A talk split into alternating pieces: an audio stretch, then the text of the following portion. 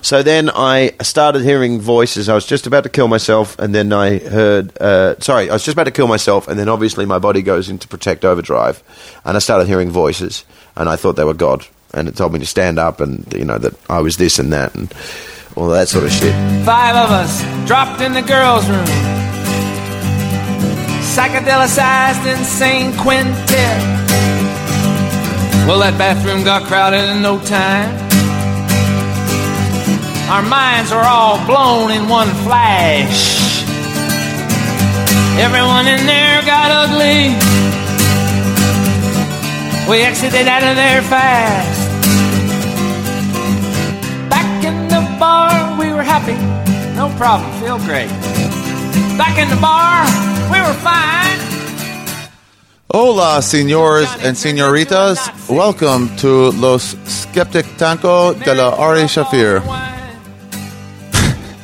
So stupid. Hi, you guys. Welcome to Ari Shafir's Skeptic Tank. I'm Ari Shafir. On today's episode, I have my friend Brendan Burns, who is visiting America. Uh, I met him uh, a few years ago. Uh, Rachel Rush told me she introduced us. She thought we'd have the same sense of humor, and we sort of do. We like each other's stuff. Uh, and I've I've become friends with him, and I've I've uh, I've eaten with him, and I've I've had uh, I've gone to uh, festivals with him a bunch. He's on my storyteller show actually in Montreal. One time, I forgot the topic, possibly drugs. I think it might have been drugs. Um, which brings us to this topic of this episode. Oh, by the way, my storyteller show is premiering on Comedy Central Digital June 4th. We're going to air the first story. So, what we're going to do is me and Sam and Eric, um, we're going to air one a week, one story a week. We're also putting there, the Comedy Central has a podcast they're starting. They're just going to put these on um, if you don't want to go. But you should see them on Comedy Central Digital and also on YouTube. We're going to put it on Comedy Central's YouTube page. So if you go to them June 4th, it'll be a full week from, from today. But um, subscribe when you get there because um, you'll want to see the new ones as they come in every week. I'm really excited. It looks so fucking cool. It looks so cool. Um, they did a really good job. Jeff Tomzik did a really fucking cool job making it look rad. Um, we filmed them all at Cheetah Strip Club in, in Hollywood. If you were there, you know it was a, it was a great night. It was a great night of shows. Um, so they're going to be one a week, and they're also doing them on Sirius XM's Comedy Central, starting a Sirius XM channel.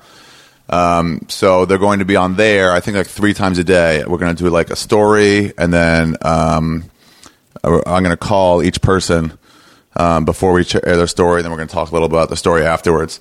So that'll be something cool too. So anyway, June 4th. If you guys have been asking me, a lot of people have. Um, when it's going to be out, June 4th is the answer on Comedy Central Studios. Um, all right, so but uh, yeah, but Brendan does not do drugs anymore. He's a sober alcoholic, and he always told me about this one crazy mushroom trip he had. Oh, I got to talk about Shroomfest. But he talked about this one crazy mushroom trip he had, and he talks about it in this episode. Um, he was on stage doing them, and uh, things went wrong for him. Uh, so, in fairness, in fairness, I am all about fairness. And though I love psychedelic drug use, and I am a huge proponent of it, I am also always looking to give it up for both sides of an issue. So, for the very few people that have negative effects on this, and I really do mean few people, it's a small, small percentage from all the research I've done uh, which is minimal. But I've done a lot of shrooms and asked people. Uh, but um, I'd like to show the negative effects too of, of a drug, the the other side. You know, not everybody has the same. That's what this podcast is all about. Not everybody has the same experience, so I'm going to show both sides of it. Uh, but let's talk about Shroomfest before we talk about the guy who went too crazy on uh, psychedelic drugs. Uh, Shroomfest is, if you don't know, it's the International Mushroom Festival. Um, this is the third year. 2013 is the third year. This year falls out on June 22nd, 23rd, and 24th. And what Shroomfest is is a place, and I'm sorry, a time for everyone in the world to do mushrooms. It doesn't happen in a spot. It happens all over the world, like Christmas. It's hippie Christmas. So it falls out in the summer uh, weekend. It's a Saturday, Sunday, Monday of the summer weekend, June, July, or August, that has the most amount of moonlight over the year, um, where the full moon falls on the weekend. So I think the full moon this year falls out on Sunday of Shroomfest, I do them on Mondays too. For people who don't want to like do them when people are are uh, are off. Um, give plugs on the skeptic tank. Yeah, I know, Eric. I just finished doing it. Uh, so anyway, um, whoever you are, wherever you are, do mushrooms. June twenty second, twenty third, or twenty fourth. People all over the world are doing them. Last year fell out in July, and um, and I did them in both Calgary at a UFC with my friend Duncan Trussell, uh, and I did them uh, in Montreal, we did a show, a Shroomfest show on the night of Shroomfest, and people came out. All these kids came out from um, Concordia University. Um, uh, some of them were on mushrooms. People in the audience were. People uh, doing them were. The problem is, I had just taken them two days before, so they didn't hit me as hard. And I thought they were bunk mushrooms. So I told Brendan Walsh and Theo Vaughn and a couple other people they're supposed to do. it. I'm like, hey, these mushrooms are shit. So they all kind of like, since it was already midnight, they were all like, nah, fuck it, I'm not gonna take it. Except Dan Soder. Dan Soder's legit, and he took them. Um, he had a fun set. That was a cool show. That was last year. This is this year, June 22nd, 23rd, 24th. Find your friends. Start looking right now for mushrooms. If you don't know things about mushrooms, I'm going to tell you a, an article I wrote that will help you go Google Shroomfest. I'm sorry, Shroomfest Primer. It's it's something I wrote about mushrooms, and it just it takes you through all of it: how to find it, how much to pay, the effects it has. And I'll just tell you this right now: if you're worried about it, don't worry. The universe will look out for you. I'm not even joking. The universe will look out for you when you're on any sort of psychedelics. It will look out for you. It'll provide you excellent stimuli and keep you safe. And all the people are like, well, what if I have a bad trip? What if I have a bad trip? Good question. Here's what happens in a bad trip. You have a, a, a not so great time for about five or six hours, and then you're fine, and you get a great story out of it. Last year, I went camping uh, with this guy Willie Hunter and a bunch of my friends from the comedy store, Matt Edgar, a few other people, and uh, and Willie freaked out on the mushrooms. He uh, it was his 26th birthday, and he thought, "Look at me! What am I doing? I'm doing I'm doing drugs with on my 26th birthday." with these burnouts. Mushrooms give you weird thoughts sometimes. And uh, he goes, I got to get out of here. I got to get out of here. And he called his one friend who was uh, who was sober, and he called his friend and said, Hey man, it's just this other comedian. And he goes, Hey man, it's just me and you. We're the only ones that are like like on the right path and not doing drugs, even though he was f- gacked out on mushrooms at the time. And the friend goes, Hey Willie, I can't talk right now. I'm on. I'm I'm high on weed. I started smoking pot a few days ago so Willie did not appreciate it, and he got out of there. He left, and then he called Matt Edgar, and he said, uh, "Matt, I, I left. I'm, I'm, I'm, I hitchhiked away. I'm." Uh, and Matt's like, "Well, where are you, man? I'll come get you. I'll come get you right now. We're all on mushrooms, but Matt's still a real positive guy."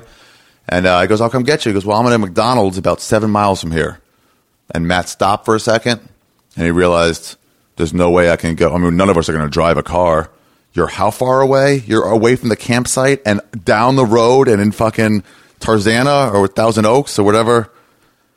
I mean, and Matt just goes, "Hey, man, you're on your own. you got your adventure, and I got mine." And he got home fine, and we all laugh about it constantly because he doesn't feel that way. So it was all a fucking good time. So June twenty second, twenty third, and twenty fourth, two thousand thirteen is Shroomfest please enjoy responsibly. If you have kids, like I always say, lock them in crates, put them in the garage. Safety first. Make sure you have time for it. Um, if you have a wedding on Saturday, don't do them till Sunday or Monday. If you have a big meeting on Monday, do them on Saturday. Um, anyway, so this year I'm doing them. Still a couple options, but um, anyway, Shroomfest. Now, um, l- oh, I'll say this about New York. Hey, Things are going really well. I got into the Comedy Cellar last night. I showcased for Esty at the Comedy Cellar, um, and uh, and she was like, "Yeah, you're in. Uh, start start sending your avails to me." So I'm really stoked. That's like one of the last few stages I really really wanted to play. Um, I, s- I always say that wrong. It's not the last stage I want to be on. It's it's like one of the few stages I haven't played that I want to. Real comics, they just enjoy doing stand up. Ah, That sounds that sounds douchey of me. I really enjoy doing stand up. And I love taking stages I haven't taken. It's one of the huge reasons I moved to New York, so I can do new stages consistently and I don't fall into like learning tricks for the for the comedy store or for other places. Um, and the Comedy Cellar is like it's like the preeminent club in, in New York. It's it's it's the it's the kind of like the store in in New York, but uh, but um, the comedy store, but it's it doesn't develop people as much. It takes doesn't take like brand new comics like Mitzi used to. Um, but it has the best comics in the world are performing there all the time, just like the comedy store. Uh, and that's where I wanted to be, performing before and after like great comics. So between the Comedy Cellar and Stand Up New York has, um, has been good, but uh, the Stand has been tremendous in giving me spots. I'm there constantly. If you guys want to see me at a show, the Stand is probably the, the place to go. And they have an awesome menu. I mean, it's not just that I'm a stoner. They have these fucking pork balls and uh, and the bread pudding. Dude, the bread pudding. It's good. I'm not a cheesecake fan. They have a couple types of cheesecake, but that bread pudding is good as fuck. Um, yeah, the whole menu is really good. Uh, so yeah, go there for dinner. It's a cool bar upstairs, and it's a, it's a cool club downstairs. So I'm there a lot, but the comedy cellar, I'm just really stoked. So thank you to like all the people who got me in. Uh, Bill Burr said something to her, Bobby Kelly, uh, Neil Brennan, and, and Mo- I guess Big J most of all, uh, who just really pushed hard. Um, so yeah, I'm, I'm super stoked on it. I don't know if you guys can tell, I'm trying to sound like normal. It's so weird when I meet those people, when I meet people like Esty, because she reminds me so much of Mitzi of the Comedy Store. So I just get scared. I just get frightened. I was fucking nervous. I don't get nervous much on stage, but I was like, come on, man, calm the fuck down. I had to breathe in and breathe out. Like it's just a set, and the crowd is great. It's packed at fucking uh, a 12, 15 a.m. show. It's not not just a little packed. I'm saying sold out. Like there's no room for people to come in and watch because it's sold out at 12:15 a.m. on a Sunday night. It was a holiday weekend, but still 12:15 a.m. Stores never that full. Not at 12:15. Um, it was just so easy. Ke- Keith Robinson fucking brought me up. It was just so, just a tremendous fucking room. I'm, I'm glad to be a part of it. Um, so that's cool. Uh, something I learned about New York is that um, everyone has those radiators. They don't have central heat in most of these places. And what the landlord will do is just shut off the radiator at a certain time, just shut off the heat. So, I mean, there's controls where you can like turn it all the way off or turn it all the way on or some level in between to, to regulate your heat. But once they shut it off, you can't. So we had a cold day last week. It was like, it got down to like 45 at night. Um, and you know, I woke up and I wanted to be snuggly and turn on my air conditioning. I mean, not my air conditioning, my heat. And so I turned the thing and no heat comes out. Then I realized they just shut it off. Sometime in early April, they just say, no, no more heat for anyone. It's like, well, what if we have a cold day? What if we have a cold day and I want to get snuggly? I want to stay in my bed and snuggle and turn the heat up. Well, if you want to do that, go fuck yourself. you just can't do it till fucking November. They won't let you have any heat. That's just a normal. I don't know. That's legal. No heat. I gotta mention infant. If you say infant, say oh my infant will be okay, then they really go crazy. They go fast. So I just do the white trash heat. I just turn all four, all four stoves on, and uh, and warm it up that way. It's really probably quite noxious for me, but I do it anyway. Um, all right, a couple. Uh, what do I have to say? Let me do my dates real quick. Uh, Chicago. I'll go be there for the Just for Last Comedy Festival. I'm doing three storyteller shows, three This Is Not Happening storyteller shows, um, and I'm doing a live podcast, all at Stage Seven Seven Three in Chicago. I'm going to do a live podcast on Saturday night. I think that's the 15th. Um, get tickets. Hurry up and get tickets. Um, yeah, so I'm doing that. I'm also leaving this week for Toronto for four days. I think almost all those shows are sold out. Uh, maybe the comedy bar shows on on Thursday are still available. That show, maybe some tickets are left. But then right after that, I'm going to London, Ontario for the first time to do that show that that guy tried to get me banned from, and the APK pushed out and just uh, buckled under the pressure of some guy saying we're going to boycott you. Don't fucking buckle. Uh, You can say about anything, by the way. I could not. I could have a problem with some guy being black and just call the club and say, "Hey, we don't like his material." Just say it like that. We don't like his material. We don't like his material, and we're going to boycott your club if you put his material on. And you wouldn't even know that it's because no, we don't like black people. You would just buckle under that pressure. Have some fucking guts. This is like Dean at the comedy store. Dean Gelber, the old manager, just you know, I don't mind the guy, but completely spineless, completely spineless. And all you had to do in order to beat him, all you had to do was just say the word Sue. Just say it. He'll cave. He would buckle. So they, we had Black Knight. Uh, we've had a couple different Black Nights at the Comedy Store. Fat Tuesday, Tripping on Tuesday.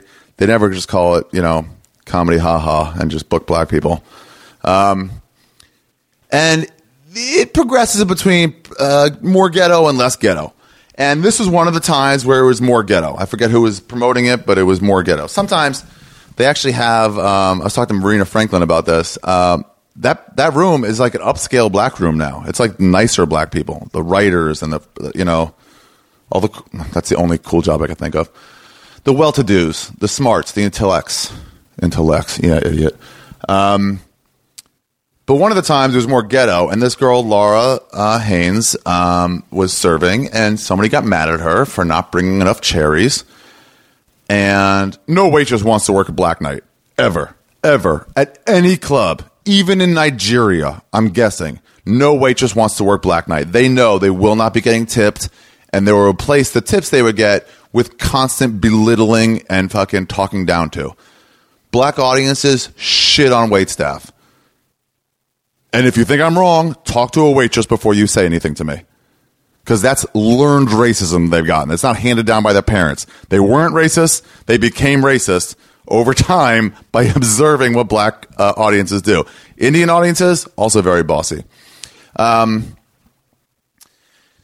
so, anyway, this girl started wailing on Laura, she started fucking beating her, like kicking her. She took off her shoe and started hitting Laura Haynes with her fucking shoe.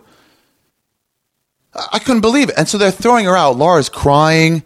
Um, she was beaten under the table. She just fucking wailed on her until they fucking adore guy. So they're taking this girl out, this woman out, and she is screaming and hollering. She's like, oh, fuck this. We're like, get the fuck out of here. We're trying to call the cops. And she goes, I will sue this place. I will fucking sue this place. Now, at that point, any reasonable, sane man would have said, You'll sue us? we're pressing charges against you. You can't just say a random word and have us do anything different. You just beat one of our waitresses. But what did Dean do? Dean just backed down immediately. Goes, oh no, please don't sue the comedy store. Even though there's clearly no no fucking case. So he goes, okay. So he let her fucking back in. Told Laura she couldn't work Black Knight anymore because the girl didn't let, want to see her there. That audience member didn't want to see her there. Why did I start talking about Black Knight? I have no idea. I got no fucking idea why I started talking about it. Man, I wish I had a point. If I don't have a point, then it's going to seem really racist. It's going to seem more so than normal. Why was I talking about Black Knight? And the waitresses? Nah. All right, it's gone. Yeah. Oh no, I know, I know, I totally know. It's because uh, that that place in London, Ontario, the APK, is afraid of somebody hurting their business, so they cave to a pressure that's not even real. It's not even a real pressure. You just cave to it because someone threatens, and that's the state that we're in now. That people are so afraid of the bottom line that they're just they will give up their, I guess, their morals or what they believe in to help stop a perceived threat to their business. Not even a real threat. Anyway, so um, so I'll be in London, Ontario, uh, and then the next day, June fourth, I'll be in Hamilton, Ontario, uh, with my friend Manolis Zantanos and Patrick Capolino and Rob Mayhew. We're all performing, uh, so come out for that. Uh, Hamilton, especially, that's a party town. Hamilton, Ontario. I'm calling you out. Come on. Uh, and then right after that, I go to Winnipeg for Rumors Comedy. Um, I'm doing three days there, June 6th, 7th, and 8th. Uh, I've been trying to get back to Winnipeg since 2010. Me and Rogan did a great show there. I've been trying to get back since 2010. It was my favorite show of the year. So hopefully it's warm. I'm going to go to the Man- Manitoba Museum again. And I don't know. Uh, all right, let's uh, let's start the episode. Uh, I got to do quick two quick uh, sponsors really quickly. Oh, and by the way, I found I found a fog pen, and and uh, they have this thing called a fog pen that I use in New York. It's a vaporizer that has really helped me because everyone here smokes those uh, e-cigarettes. You blend in real easily with a fucking weed pen. No one smells it. No one questions you. It's almost easier here than it is in LA because in LA people just assume you're smoking a weed pen, but here they assume you're smoking a fucking cigarette pen. Not. Um, all right, first sponsor is TiVo. They are sponsoring the All Things Comedy uh, podcast co-op. If you don't know anything about All Things Comedy, go to allthingscomedy.com. It's uh, it's me and Maljigal and Bill Burr and uh, Tom Rhodes, Tom Papa, Greg Proops, all a bunch of funny stand-up comedians, and we have a podcast co-op. Uh, Tom Segura, Tripoli, my Punch Drunk uh, podcast is part of it. Um, Jackie Cation and TiVo has sponsored our um, po- our podcast co-op. So here's the deal: if you don't know anything about TiVo, you I don't know where you've been hiding. TiVo is like it's a DVR and it's the DVR. It's the first one and it's the best one. Other uh, DVR companies just give you like 60 hours of HD like content on there. TiVo gives you 300 hours. With TiVo, you can like watch in different rooms at the same time. Um, you can put your stuff on like your iPod or your or your phone, so you can watch it on the go. You can like that, whatever you're watching, Game of Thrones. If you're not done with it, immediately there's no Game of Thrones this week. How do you say it like that? It's like the worst thing ever. But uh, you put Game of Thrones, you're halfway through watching, and you got to go. Instead of being late, just put it on your fucking iPhone. Just transfer it right there, and uh, and you can take it with you. I'm assuming it works for Android. If you're an idiot and you have an Android, I'm just kidding. I'm really starting to go sour on on Mac products. But um, yeah, TiVo, man. Before this, it was watching TV was weirdly hard. Uh, now you can you can okay. So how it works is you can record anything at any time. So if you're not going to be there for a game, you can set your TiVo to record it. If you're not going to be there for like a program like Game of Thrones, just set your TiVo to record it every week, and it'll record it every week. It's super fucking convenient. It's a be- way better way to watch TV. And now they have um, since they're like integrated with the web, you can watch Netflix on there, you can watch Hulu Plus, Amazon, YouTube. You can get all those on your TV through uh, which YouTube and all those things. That's the new way to watch TV. So really, you should be doing that. And uh, if you go to TiVo.com now and enter the promo code uh, ATC for all things comedy, you get $25 off a new TiVo Premiere, P4, or XL4 DVR. All you got to do is use the promo code ATC at TiVo.com. So do that for me. Um, the other sponsor is Squarespace, everyone. It's Squarespace. Uh, if you don't know anything about Squarespace, um, can you hear this? You can hear sirens outside, right? There's, there's, there's constant sirens and stuff. So when my next door neighbor bangs on my door, bangs on my wall to be like, hey, shut up. This isn't part of the Squarespace ad. When they bang like, shut up, I'm like, there's fucking gunshots going off still. On the end of the block, there's a machine gun fire and there's cops and what, what do you mean shut up? There's constant noise. There's constant noise in the city. That's the weird thing about New York. You're never alone. Feels weird. Yeah, that's the thing about New York. Um, so, Squarespace. Um, if you have ever, ever wanted to build a website, Squarespace is the way to do it. Uh, you should head over to squarespace.com slash RA to start a free trial, absolutely free trial. Um, what it is, is it's just a, a site building uh tool. So, um, if you have, I don't know what business you have, if you want to resell your used shoes or anything like that, or if you just want to like start a blog online, Squarespace has like super cool, like sleek designs. You can add your own images, your content, anything you want to sell online. It, it's super easy. And you can always change templates later. It's not like you have to be set into one thing. If you get tired of, of a look of something, something, uh, you don't have to like change the complete thing. You just change the template and it'll switch for you. You don't have to hire a new web person to do it. It'll change for you. And they come with 24 7 support and cloud hosting. And if you sign up for a year, they will right now throw in a free domain name, absolutely free. So do it. Uh, if you want to support the show, go to squarespace.com slash Ari and start a free trial with no credit card required. It's not like my Amazon link.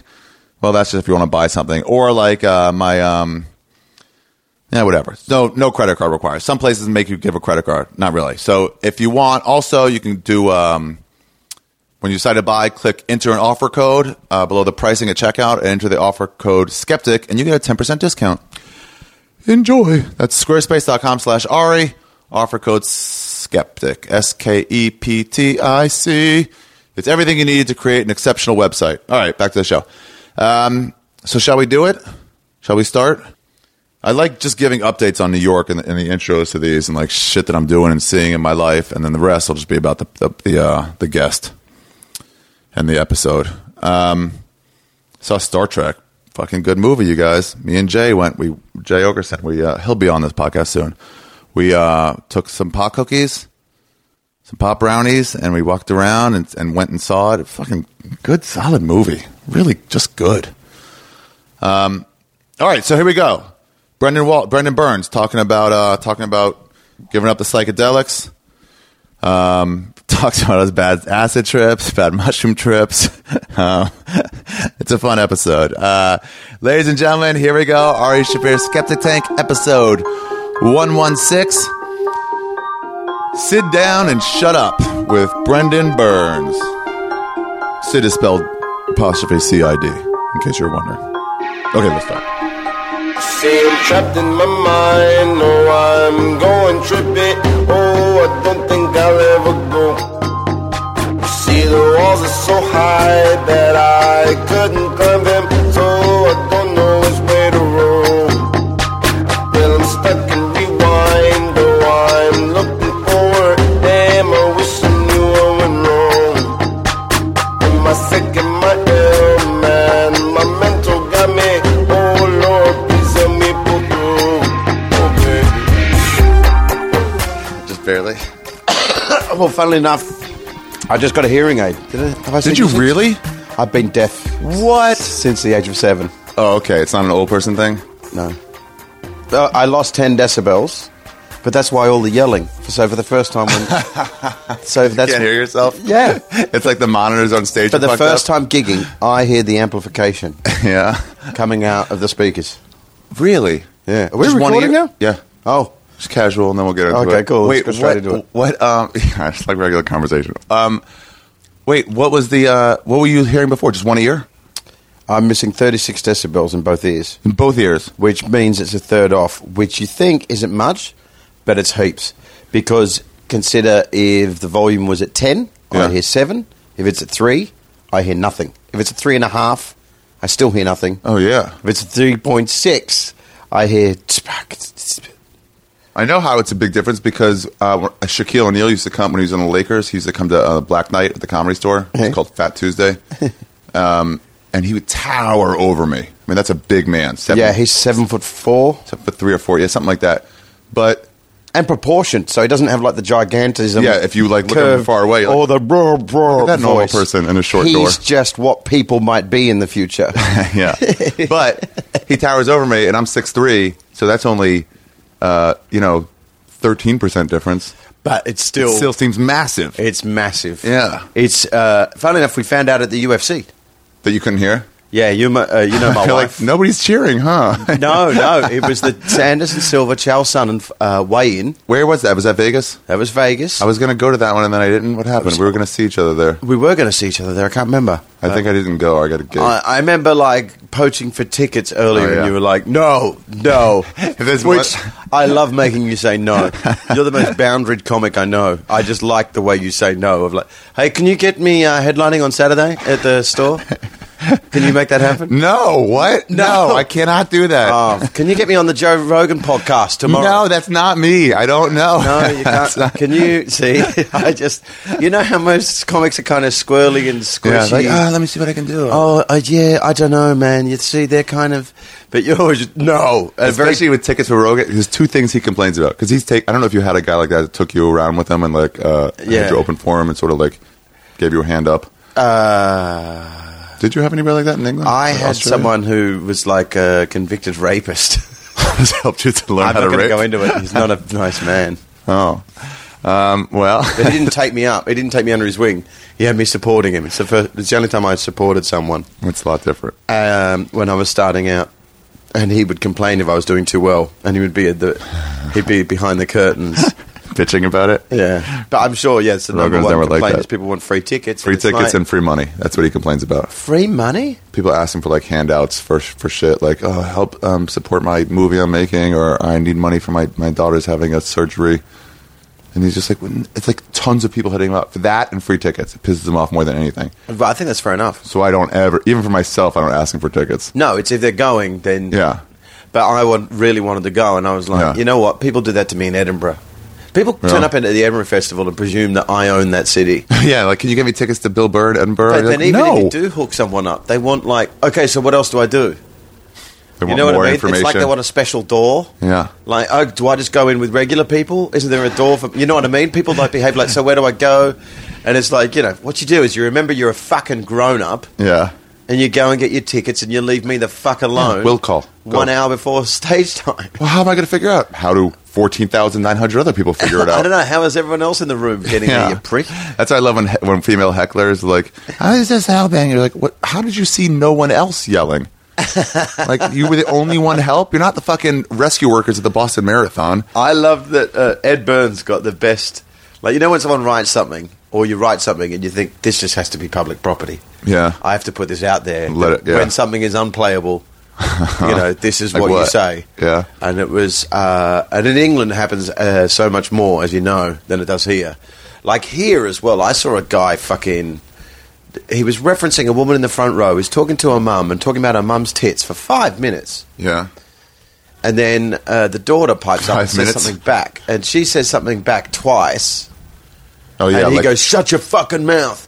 You're interrupting me. And I'm like, You were just talking to them. Look, first of all, if you're a comic and you have a fourth wall, you're a shitty comic. Mm-hmm. You know, if like someone is messing with my performance. And I or if get you it. Uh, can't deal with it at all. I know you don't want to, but yeah, it's, it's part of it. Yeah, but but at the same time, if you if your act consists of going, oh look at them titties, I'm going to fucking slip my dick between your fucking mum's tits, rah rah, rah, and the daughter pipes up, You got to be prepared for that. you've got to be. But but the second time she pipes up, he goes, "Shut your fucking mouth." And she said, "Well, quite frankly, without my mum's tits, you wouldn't have had an act." And I think that's actually fair enough. Yeah. You know, I know sometimes some people start it and they're delusional, and then they go, well, "Yeah, without me, you wouldn't have an act." And it's like, no, I've had No. to deal with you. Yeah, yeah, yeah, yeah, yeah. That happens in, a lot. But in Britain, it's heckling's considered a sport. They want you to win. Here, Yeah. it's a drunk woman that wants to ruin the show because she really does gets confused when a situation isn't about her.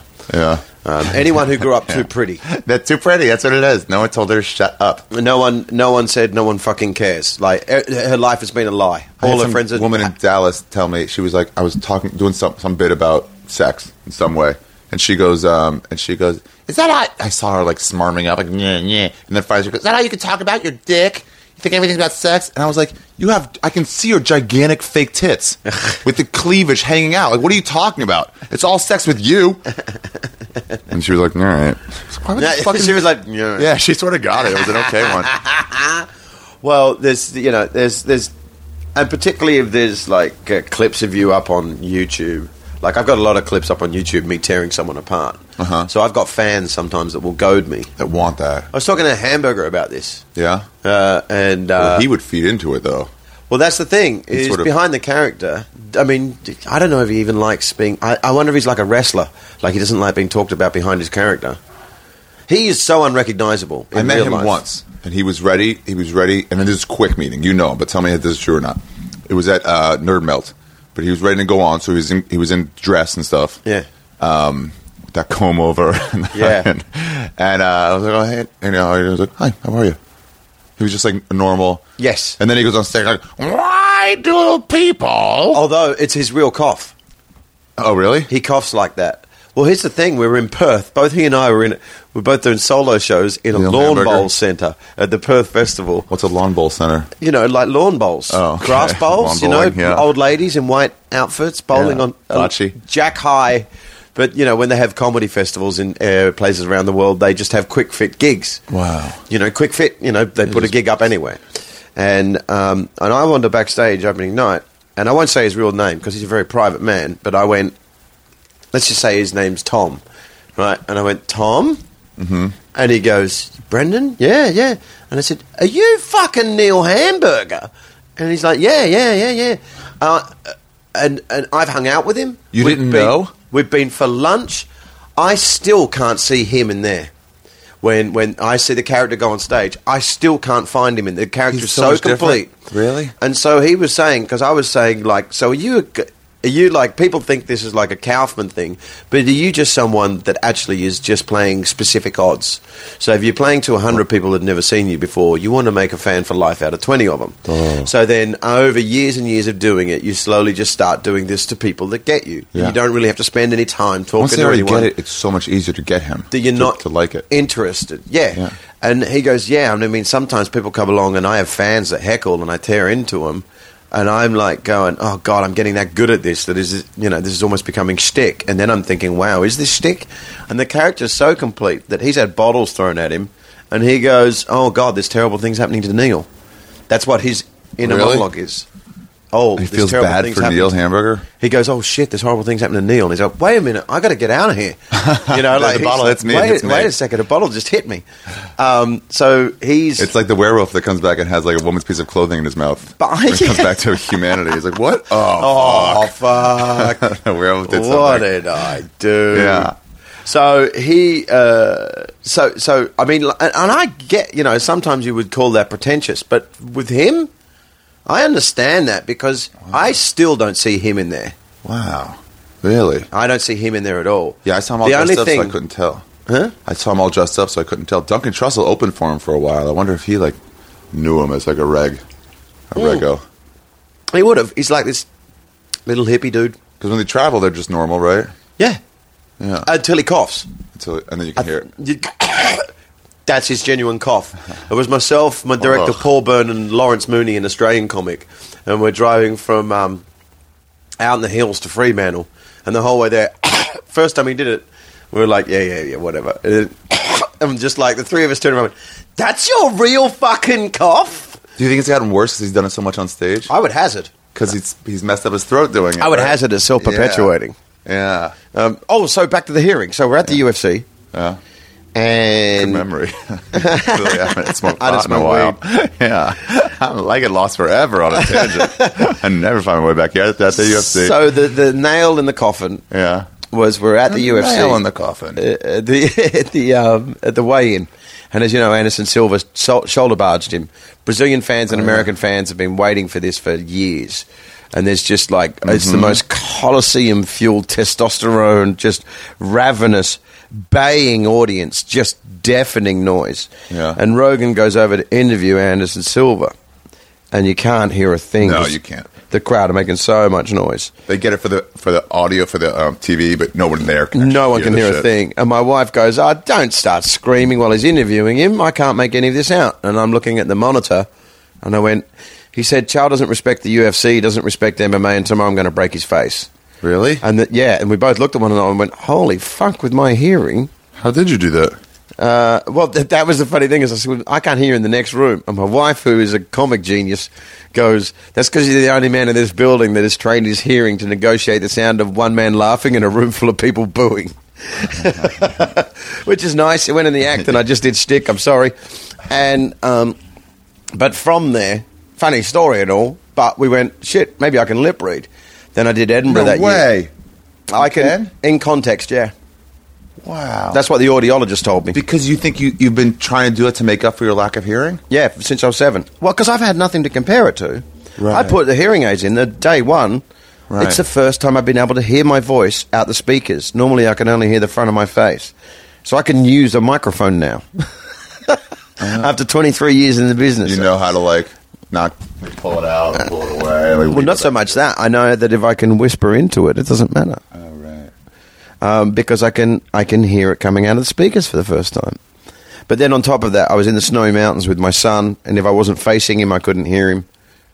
Really? So- yeah, I went to an audiologist and he said, "Yeah, you've had you had a virus at seven and you've been deaf since seven.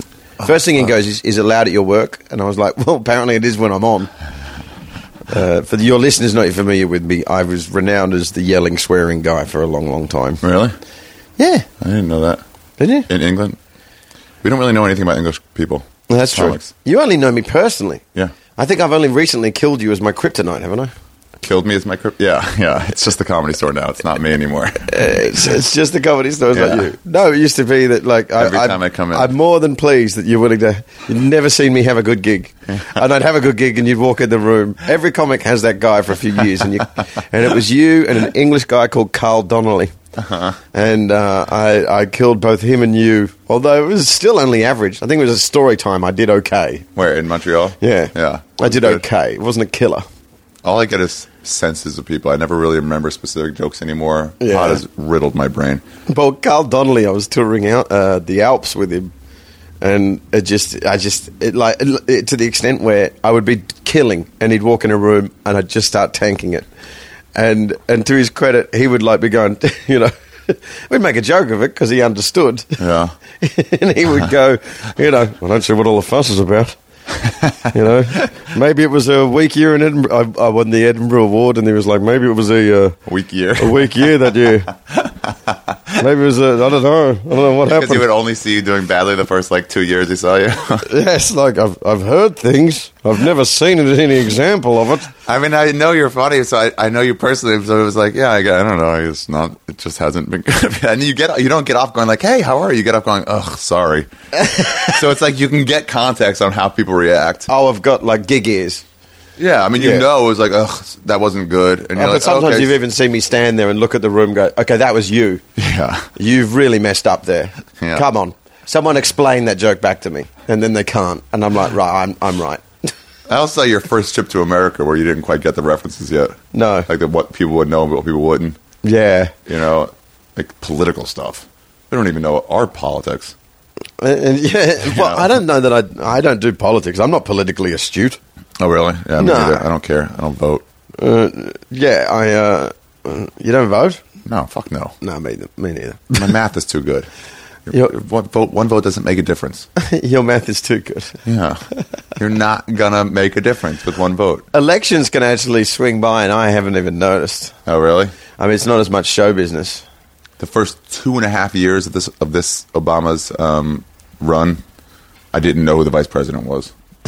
I was like, I know I had heard it once, but I was like, I don't, I couldn't say his name. I'll be on. Like, I used to do political stuff, and I Yeah. used to do a lot of research, and I was miserable. But then I kind of realized that I was like, "Hang on." My reaction to what I see as the world's wrongs Yeah. is to go up to like uh, the world's comedy festivals and have people applaud me for pointing this out to them. And I realized it's kind of a vanity bordering on conceit. Of like, you see, like the you know the who, who whose show did I do the other? I did Mm. Mark says hi the other day, and I said like I see young kids, you know, with their Little? it just like shooting truth holes in the roof with my wank stained guns of reality. Pow pow. And you know, like you know what? I'm fucking bringing it, man. That sounds like Bill Hicks crap. Yeah, and you know what? Hicks was really good at it, but after a while, you realise I would have liked to have seen Hicks survive and grow out of that. I would have liked to seen him make a joke once Oh, I know he had great jokes about the stuff that he did. about the stuff that he did. Uh, Sorry, I mean, sorry, not about the stuff that he did. That sounds meta, doesn't it? I do jokes about my jokes. Yeah. Nothing sends me from a room faster than a comic talking about. He had zero jokes on stage. Yeah, he did. He Just had- preached all his greatest clips. Go back and watch any of his clips. Any, Yeah, I'm talking about any great of the two or three. jokes. There's no laughs there. They're just like, yeah, man, yeah. That's the only reaction I'll get from you. And you'll hear in the audience, no one's laughing either. no, not in England. I went. And So, everyone's like, he's a genius. He spoke the truth. I went and That's saw him not live. comedy. Oh, I went and saw him live, and I laughed my fucking ass off. really? He came out for the first ten minutes. He was in a tent, and his first ten minutes was about how disgusting the poles were. Uh, the poles holding up the tent. He was going, "This is here to entertain children," and it's basically it's like these uh, gremlins that like had like a face inside an ass, and it was basically he pointed out how pornographic everything was, and that was his first ten. Um, he had loads of jokes, but here's the thing: is if he was that committed to you know uh, changing America, why did he go to England? Because he was successful in England and people appreciated him. But you know Yeah, I what? saw him with it. He has a headshot where he has a cigarette, holding a cigarette in his mouth. Yeah. And it's like, oh, cool. But then you're like, no, no, no. He decided I'm going to be smoking in this headshot. He's- Yeah. He's, like sort of embracing Hollywood. you get. He's I mean, in taking a your head- thirties and twenties, you think you know he's the second coming, Yeah. and then you hit your forties and you're going, ah, you know what? He's a fucking baby. Yeah, he's a comic. He's, a, some he's guy just a trying to comic. I stand think I, I have it on good authority that everyone that kind of knew the guy said he would find it hilarious that people are now fundamentalist about his jokes. Really? But they were just jokes Huh. to him. They were just jokes. Huh. He, I, uh, by all accounts, Yeah, they treat he him did like a not god. take himself that seriously at all. People take him so seriously. But people take him I seriously. say I don't like him, and just the hatred you get. Like, what are you talking about? What about this clip? It's he's so right. They always say he's right. They never say how funny. some But he joke didn't is. think he was right either. He thought it was just jokes. Wow. So I guess if And I've been that guy, and I, you know, and Yeah. I, I did a lot of research to write my jokes. But you know what? It fucking had it. It had too much of a limited lifespan, and I was miserable. yeah, You know, I don't research stuff. I just like don't you? No, and I talked to Jeff Ross once in Jeselnik. We were t- I was we were just at a in Montreal. We were just at a meal, and I was like, "Do you guys like if you get a, like a someone else who's on the roast? Do you like do a bunch of like research on them to find out stuff?" And they were both like, "No, no, no," because if we don't know it, crowd doesn't know it. You can't reference some you know some person they were married to 25 years ago if not everybody in the wor- room already knows. Oh yeah. You know, it has to be like obvious enough that people. Who on that roast thing? Like I saw Jeff Ross come down here and try out some of the gags, and then we, Yeah. it was for Larry the Cable Guy. Yeah. And it They was do it a lot. really funny. He goes, we're, we're roasting a fictional character. Who are we doing next? Dora, Dora the Explorer. it's funny. Um, uh, why don't you try? What is it? What's the guy's real name? Dan Dan Whitney. Dan Whitney, yeah. And he goes, "Who are we going to roast next?" Da- no, do- you've been Larry the Cable Guy, Dora the Explorer. Why don't you try being Dan the comic? Um, Wait, he's Dora the Explorer. yeah, uh, but you're Larry the Cable Guy is fake. Just like that. Don't make me explain the joke. Okay, I get it now. But for Don't- a second, I don't thought make me he come actually over there, Was the son. voice of him and- for her or whatever? I don't know. What? you may have never seen me kill, but don't worry. I'm fucking. I got to see you're my kryptonite in your own fucking podcast. What do you think of this apartment, by the way? Uh, uh, yeah, I couldn't live like this. I know. Um, I got a actually girl, stayed- right? I stayed on my buddies, huh? You've got a girl you live with I've got like a house on a farm in the middle of nowhere. in England. Yeah. Oh shit! I shouldn't say that. Can we, you be honest? Is Oh, this? uh, Can you? I can honest- edit it. I'll leave in the part where I said I can edit it, though. Yeah. Okay. right at twenty. and minutes. and I'll tell you why. why? Tell me why without leaving any more details. Because Yeah, this will without all leaving go any in. more details. Okay. I only just I, as you may know, I'm something of a technotard, and I only recently got my own Twitter handle, and uh, I generally don't think before I say things, but my Facebook and Twitter has doubled uh, recently for two very bizarre reasons. One, because I started the chant at the wrestling, and number two, Nice. uh, I did- and I've gone into that on too many places, so just forget Okay. about it. You love wrestling, But number two is uh, in January, Yeah. someone put an old bit of mine that was basically about Scousers having no sense of humour. Scousers are people from Liverpool. Thank you for explaining that. Yeah, It's lost. Scousers are people from Liverpool, and Fucking Scousers Scousers. famously. Their thing is like, why would you have a comedian in Liverpool? We're all comedians in Liverpool. eh? And they are the most unfunny motherfuckers you have ever met. It's a city that thinks it's hilarious, right? Yeah. And every comic hates playing there because it's they just want jokes about how funny they are. They want to make up their own stereotype, like, you guys are great, you're amazing, right? So I did a bit about how unfunny Scousers are. Ten years ago. In January, someone put it on Liverpool Football Club's website.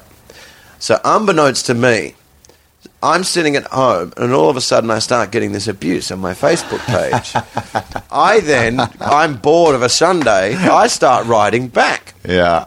That is your and big just mistake. start. And not only that, my fans then in turn start trolling these people. Um, to make matters worse, it was the day before Rowan Atkinson had won a case in uh, the the High Court or our equivalent of the High Court of um, uh, uh, making insults illegal. Because Rowan Atkinson, who's the guy that plays Mr. Bean, Yeah. I think he's a knight of the realm, and he is super cool. Every comic owes him a debt because uh, anytime there is anything that affects the freedom of speech in comedy, he's the first man to stand up, Really? and take it on, and he puts all his power and and because he's, And he's I think he's got amassing power. Yeah, 'cause he's got an uh, he's got an OBE. Fact What's that? of the matter is, uh, it, that's like a an, it make, you're a knight of the realm, Okay. which is fucking archaic, I know No, it means you can fight, right? but it still means yeah, it means he can throw down in the court. but he's someone that will be listed because let's face it, fucking Mister Filthy going, I should be able to fucking say cunt anytime I want. Yeah, that That's not won't do who it. the guy you want at the front. You want, well, I'm sorry, but comedy is, of course, a, you know. Yeah, if you get want- George Carlin, if you get Bill Cosby saying, "Listen, it doesn't matter if I don't say that stuff. Yes. we should be allowed to say whatever we want. People listen to them." Absolutely. Yeah. Oh, that's cool of him. Really. So he steps up every time, but he's just won the case because a student went up uh, to a policeman and said, "Excuse me, is your horse gay?" And they were saying, "You've that's an insult. You've insulted my horse or something." And they tried to charge the student, and it was Charge him with what? Uh, Insulting? uh, yes, exactly. They tried to make insults illegal because of stuff on the internet. So Rowan Atkinson said, "This is a really grey area, and this messes with comedy. I'm stepping up." So.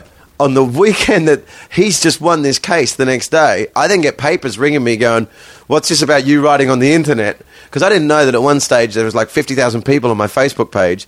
And here's, here's the kind of jokes I was putting out there as well. Like, it's, it's a pretty funny day. If you go to January, Brendan Burns, my public profile. I'll, I'll I'll link the uh, the um, video on my website. One of the jokes that really set people What's the upset. video called? Like, like, uh, huh? what's the video called? Uh, I think Brendan Burns on Liverpudlians. Okay. Or Brendan Burns on Liverpool. Okay. But it's like a bit that I did 10 years ago. It was recorded 10 years ago. Okay. And it's basically about Scousers not being funny. Fucking scouser. So I did a bit about a group of people not having a sense of humor. Then some of those people showed me no sense of humor because the kind of jokes I put up was all right, then Nice. fine. Um, how many scousers does it take to change a light bulb? Whatever is the least funny amount of people to change a light bulb, and they went fucking nuts. And it's like that's so innocuous. Like, how can you even begin to take offence at that? Um, and then uh, you know, it's, what- uh, People hate any any Oh. finger pointing at them. but but I was bored of a Sunday. oh yeah, So I was just like responding to everyone, and you know, it's not really much of a fair fight. it's not, and it's it's also a non-winning fight. You'll never win that fight. But I just didn't goes care. Uh, on forever. Yeah, it's just fun to do once in a while. the best at it is Kurt Metzger. He goes on Facebook and all he does is argue all day, every day. Really? Makes an inflammatory post and then starts arguing in the comment section. Then makes another inflammatory post and goes back and forth between the two. I guess th- so. A lot of people tune in to see that. That's Yeah, That's he's got very the best intentional. Facebook feed I've, I've seen. Really? Yeah. Oh, that's you know what? I think I did see something he'd said, but yeah. So this went on for a couple of days, but Yeah. but A couple days, what happened to a Sunday? uh, because it kept coming back. Yeah. There's Uh, overflow. and the thing is, someone just tweeted me today as well, and I was like, "Oh fuck, here we go again." But Yeah. here's the thing: they then started looking for my son. Oh. They started contacting my wife because some people take it very, very seriously because of the Hillsborough disaster, which was a football tragedy where fans squashed themselves in the thing, right? Mm-hmm. Hmm. Remember that? and some people had a, I had said nothing about it, but there are some people in Liverpool that will turn it into that. It said you you mess with those dead people. You mess with those dead people; they will turn it into that first chance they get. Yeah. Uh, and a fan of mine wrote, "Shouldn't thing is, if you've if you, have you ever been to the UK?" I know. Okay, well, I'm going to ruin a joke here, but if you if you're in a rough area in the UK, you'll see flowers uh, pinned somewhere because it's invariably where someone got Murdered, stabbed. yeah. right. And uh, so some guy, some fan of mine wrote, "Shouldn't you people be pinning flowers against a fence or however it is it is you spend a Sunday?" Oh, and they attribute that to you. And they no no no they then turned that into Hillsborough. They turned that into the Hillsborough disaster because Oh. people pin flowers against the fence for the Hillsborough disaster, but it's not. It's if you're in a rough area oh, right. in England, you travel up and down England, you know you're in a rough area when there's flowers and he shall be remembered. so what do you mean? Of course you're going to make fun of that. That was on news. People got crushed against a fence. Dude, do not even was fucking 10 start years to ago. do that. You have no idea what you're letting yourself in for. Really? Yeah. Do That's not, what you make fun of, though. News stuff. Dude, Big news thing. I Dude. can still remember that. and Alan it wasn't My Davies, country. Alan Davies on telly just commented because they don't play football on that day, Yeah. and Alan Davies said, "You know what? If we didn't play football every day, there was a disaster. Uh, you know, We'd never there, play would football." never be football. Death threats, shit in the post, Just because he thinks like you should go on with life. Uh, dude. Don't go there. Don't fucking go there. Okay, I'll tell you this. As an They are the example. chippiest people. That, that, that NASCAR thing. I don't know if you heard about that. It was like maybe a month or two ago. Right. A, a NASCAR. Um, some car blew up and fell into the stands, killed a few people. Yeah. Uh, tires went over the railing, whatever. It happens once in a while. It just blew up and all the debris went into the stands and shrapnel killed people. Uh, yeah, you can let's go outside though. Nah, fuck it. I'm moving out of here in no time. Yeah. Um, but um, uh, I started making jokes instantly on Twitter. Like I saw the thing, and it was like within two minutes, I was making a couple jokes, and people were tur- like, "That's rude. That's wrong." Some people enjoyed it, but people were like, and I'm like, "This is just making me do more." Like I don't even care about NASCAR, but this is just making me do more, Right. More jokes. And then some guy wrote like, "They shouldn't show that footage." Because I said fuck E ESPN for taking down the footage because I showed it at first, and then they were like "E ESPN.com pulled it off, and I was like, "You got to show that stuff." And he goes, uh, "My daughter died um, getting hit by a foul ball." uh, hit her in the head and it killed her. And he goes, "Do you think stuff like that should be up there?" I remember writing back to the guy, going like, "Look, I've already had my opinion. I don't care if I'm met with someone now who's faced tragedy. Yeah, I think that shit should be out there on the internet. Absolutely. I think I should be able to see your daughter dying. Like, I'm sorry if it's true, but I, I don't care. You're you're an unnamed You face, and you're still an motherfucker. unnamed face.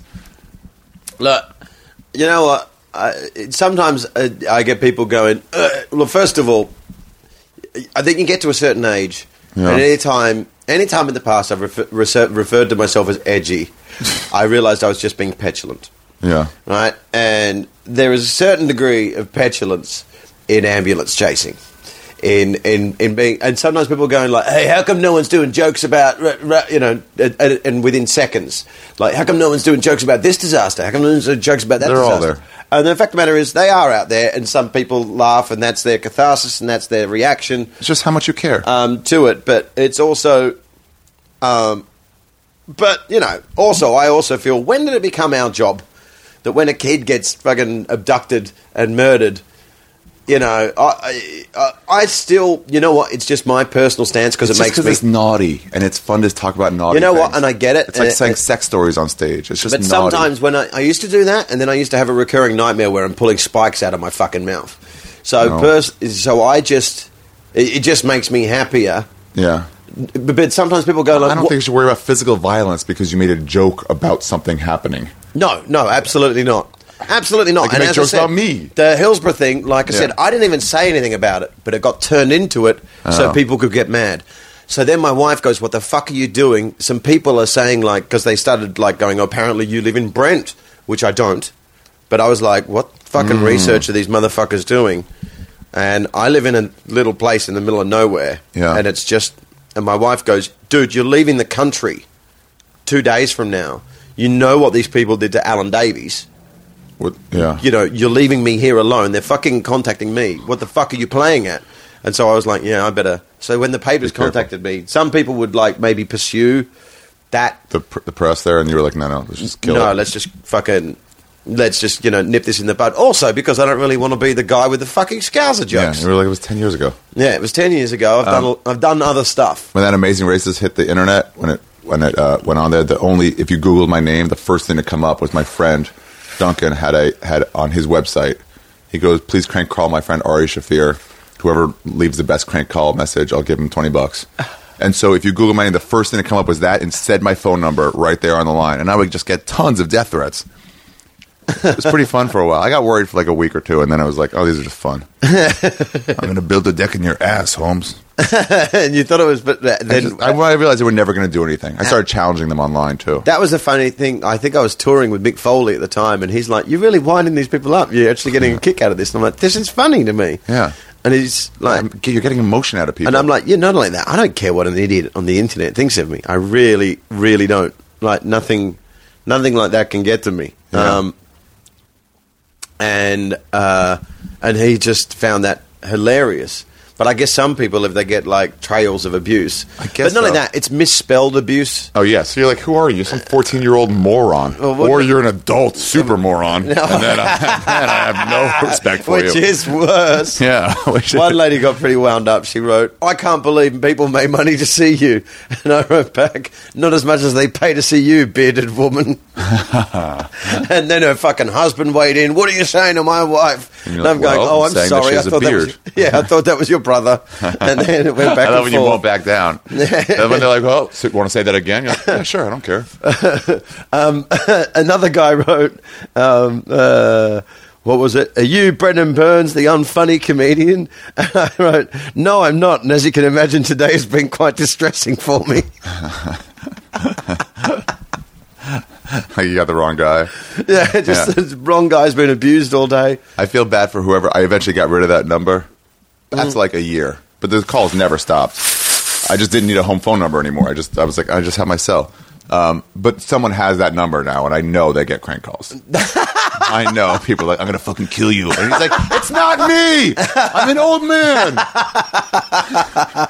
Yeah, you see, exactly. So there, I'm a hypocrite. I am laughing at someone else's pain there.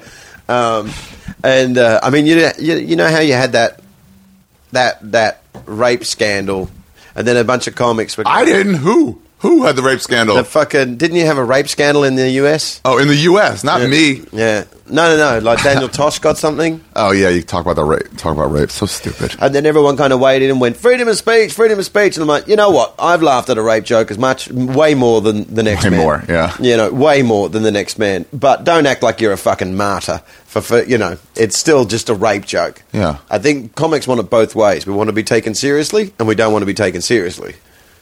Right. Well, Yeah. my thing is like I, I just hate them taking some some joke out of context. Yeah. And written down by an unfunny person. Oh, yeah. And you're like, that's not how the joke went. Not only that, when you're reading it, the timing in your head is shit. Yeah. That's not how it goes. Yeah. And all these people wrote for Daniel Tosh like, well, Louis can do a rape joke because they love Louis C.K. And Yeah. I do too, but it's like he's got this air about him, like he can do no wrong. And they're like, Louis can do it, but Tosh can't because Louis funnier. And I'm like, one, because Louis is funny. He's like, Tosh is very funny. Tosh is very. And funny. I guarantee you that joke killed that night. and he's frivolous and silly. yeah, and he's And an over, lighthearted. that's what he does. Goes overboard, like overboard hatred, like it's obviously it's fake. like a naughty little boy character. yeah. That guy's a Uh, uh, moron. If but- no one should take him seriously. But then, uh, but then you see, like, you go to a comedy night, and there's like twenty guys, Yeah. and everyone does a rape joke. Yeah. I, Oh, yeah. you know what? Anytime anyone gets up and quietly leaves, I have the fucking utmost respect for yeah, that. that's the way to go. That's the way to go. Anytime you stop and say everyone is bad in this room Yeah. and not, this shouldn't be happening, Who are you? Then you know what? It's fucking open season. it was yeah. But at the same time, if you're a woman that's been raped, what's the one thing that you're thinking while you're being raped is, fuck, when's this going to end? And Yeah. I imagine if you're a woman that's been raped and you get up and quietly walk out and go, this reminds me of the worst fucking night of my life. Yeah, that's and not- you quietly walk out, I think it's not fair to go after her. No, no, no. You, You know- probably walk out. No, absolutely not. You know, there's, that woman isn't a prude. yeah, but because- he's going after her because. And she hadn't been raped, but I don't think. But she, but he was going after because she wouldn't shut the fuck up. Yeah. yeah, that's what he's going after for. He's using rape to go after someone who wouldn't shut up. And there is an agreement of, um, you know, that people heckle in England a lot, and most of the time they want you to win. It's considered a sport. Really? Like guys, will, I fans gotta will go come play along with there. their friends. I gotta go play there at some point. And he'll yell something out, and then you nail him, and they all punch him in the arm, and he's like, ah, he got me. And it's almost like And a it's rite nice. of pat, you know. Oh, that's cool. A rite of passage. But then there's the person that won't shut up. Oh, back to the Ed Byrne public property Yeah, story. thank you. And then let's so talk about he mushrooms. came up with the best thing to say when a woman kills a knight. And when he told me this, I said, you have to make this public property. And he's like, I do, don't I? And it was, um, it was, and, and it's when someone has just committed. You know, the, the, the, to the extent where if you're on for 45 or an hour, Yeah. she has made it her mission in life to ruin the night. Because Yeah. you know when someone does it that much that you can no longer entertain the people Yeah. because they are more annoyed with her than Yeah. they could ever focus on bits. when you see them like looking at you and then turning around to look at the person who's making the noise, you're Yeah. like, you are causing distraction now. Oh, uh, and, and he just like at the end of the night, he goes, Madam, you have won. You have won. Whatever you set out to do tonight, you have succeeded. For some reason, I don't know what's gone on in your life, but you've made it very, very clear. Your very clear mission in life tonight is to ruin everyone's evening. I can no longer entertain these people because they are more obsessed with how much they hate you. I've tried everything. I've tried everything. I've bantered with you. I've turned the things you've said back on their head. I've done even stocky put down lines on you. I've even three times now done the hackiest thing I can think of of getting the entire crowd to yell, shut the fuck up. We've done that three times and you have been relentless and you have not stopped. You know what? You have ruined tonight. You have won. I give up. But then again, I do feel a bit like I'm playing chess with a monkey and it's got my king in its ass. and he thought of that off the top of his head. That guy's the wittiest motherfucker I know. What's his name? Ed Byrne. He's an Ed Irish Byrne. comic. By Yeah. okay. He's- wow, that's cool. Isn't that a fucking great. Like, that's the thing to say when that Who happens. are the? Tell me some. Uh, Robbie told me this once. Pro like who are like the f- four or five English, Irish, whatever comics that, that I should know about. That I should go online and look at. Andrew Maxwell, Hold on, Andrew Maxwell. Yeah, Glenn Wool. Glenn Wool. Okay, I've heard of him. Oh, I met him. Um, yeah, you probably met Glenn. Yeah, he wears like uh, He denim comes here now jackets and quite a bit, stuff. yeah, I met him in Montreal. He's cool. He's a Kirshen's nice guy. over here as well. You know Kirshen. Yeah, Mm-hmm. Um, but like the one, I mean, the ones that exactly we, don't get really any English comedy. yeah, like Jimmy Carr. Everyone Jimmy uh, knows Carr, over no, here. barely they know him. um, Who's that guy with white hair? uh, Daniel Kitson. Daniel Kitson. Daniel Kitson Yeah. is the comics comic. Like uh, he's very, but it's kind of funny as well because he's probably a genius. But he's Yeah. not- uh, I think Jim Jeffries put it best as well. He goes, and so as a genius, he fucking hates everyone else, and he goes, and he's they're probably not. right. Uh, th- This is Jim Jeffries' words, my, uh, not mine. He goes, but the way I look at it is, why aren't stupid people allowed to laugh? You know, there's dumb comics for fucking dumb people. Dumb people have fucking shit lives. Yeah, you they should know, laugh. if you're a dumb guy, it's not like you're fucking chasing your dreams, are you? You fucking got a shitty job. You fucking fucking someone in a truck. yeah, he should be able to. You laugh. should be able to giggle at an idiot fucking, fucking someone in smashing a fruit. truck. What does that mean? like a trailer home? You're fucking someone in a truck. You should be allowed to st- uh, laugh at somebody smashing. but yeah, fruit. Daniel, Daniel's brilliant. Um, Stuart Lee is a guy that Stuart uh, Lee. That was the name. Stuart Lee, That the, was he's the name. guy of the moment that everyone kind of raves about. And I like Stu, but I can't stand his audience. He's kind of like the Louis C.K. of England right now, in that the people that like him think that there are no other comics. Here's the problem when I get when it's a comic who's like heralded, you know, and I f- they- everyone's like they're an A plus comic, they're the A plus comic of the moment, and I let's say I like them, but I think they're an A minus or B plus comic. They're just pretty funny. It ends up like I want to be like to to rebel against the fact that everyone thinks they're A plus. I'm like, no, that guy sucks. And then I'm like, in my head, I'm like, no, he doesn't suck. He's No. actually pretty good. Yeah. But because you guys all love him way too much, it makes me like want to take the average down. Well, it's, the, Unhealthy. the thing happens where a guy gets so much acclaim from critics, he turns into one. You know, and then starts bagging other comics and pointing out their tricks. And like Stu does that a bit. Oh, really? He points out other comedians' tricks, and I'm like, you've got the biggest trick of them all.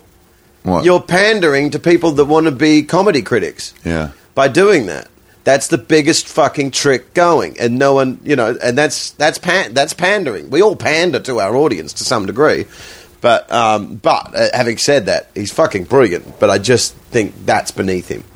Um, and also, when I was coming up, and he had a TV show, he was a great guy. Him and Richard Herring were two guys that had every right to be young and snooty, and yet they were great to other comics their age. Wow. You know, if you were a good comic, they were really supportive, and you know, I can't say enough about that. Um, but here's people that you wouldn't heard of is Henning Wayne. I don't even know how to spell what that would Henning be. Wayne. Hemming Wayne? is the weirdest cunt in the world. Like I love him, but Yeah. I'm not sure I'd I'm want not- to I'm spend a gonna hate car him, I journey already with him, know. journey with him. Yeah. Henning Wayne is a German guy Yeah. who, like, uh, I think he was in a fire or something, so he's got a weird shape. And you can't even place his accent. He's got a and weird British shape. people claim that they've got a monopoly on irony, and Germans don't have a sense of humour. Yeah. This guy is the most ironic comic going. Really? I saw him at the Melbourne Festival in Federation Square in the middle of the street. Him and uh, his fucking partner, who escapes me now, but he has them singing this German song, and he goes, "I want you all to sing along this German song," and it's Heinz, Heinz, they, they, they, they," and all these kids with balloons are singing along, and he goes. I'm so pleased to hear you say that and sing that song. I, it's a song I've not heard since the glory days of the Führer. Really? Yeah. I thought I thought German comics don't touch that shit. He fucking goes Wow. all over it because he's so weird looking. Yeah. and he does like so- two wild, and he really whines. He either kills or fucking gets booed Oh, off. horribly. I like those because Germans, uh, you know, it's- it, uh, Have you seen that Heineken commercial about German comedy? uh, no, Either Heineken or BMW, but it was um it was it was just showing how like certain things aren't right. And then it was like just a series of those, and one of them was like, "There's no comedy in Germany," and you see this guy going, "Isn't it strange how sometimes calendars go on walls?" And at the end, I just remember at the end it goes, "It's like nothing." And at the end it goes, "I'd be here all the week." Henning Yeah. is fucking just uncategorizable. Yeah. He just uh, he's such a just Google him now and you'll piss yourself laughing. He's such a funny looking guy.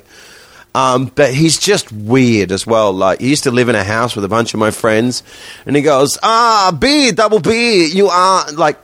He's ju- just he's too fucking weird to spend time with. Um, but he goes, "Ah, B, double B, you know, perhaps you should wear a B outfit around the house. Then I would be more comfortable." Henning around-" Wayne? No. What's his how do you Henning spell- Wayne, How do yeah. you spell his first name? D- uh, Henning, H E N N I G. Oh. And then uh, W E H N. How am I supposed to know that? I think it's Henning. Yeah, there he is. Look, There he's we the go. number one Henning in the world. Henning Wayne, look at him.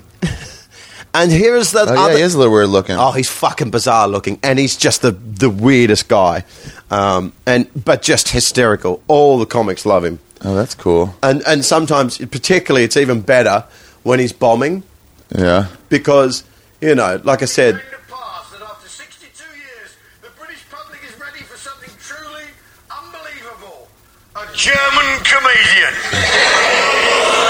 look so they boo him on Why they boo? they boo him on Watch, can you believe that? Only on Paramount. Expect an Iraqi comic in some 60 years' time. So please. please welcome Henning Vane. but they will happily boo him on and sometimes they will keep booing because he winds them up look at him it's just It's a slow, long. Yeah. Uh, hello. yeah, uh, let me introduce myself quickly. My name is Henning, and I am the German comedy ambassador. yeah, it's not the easiest of jobs.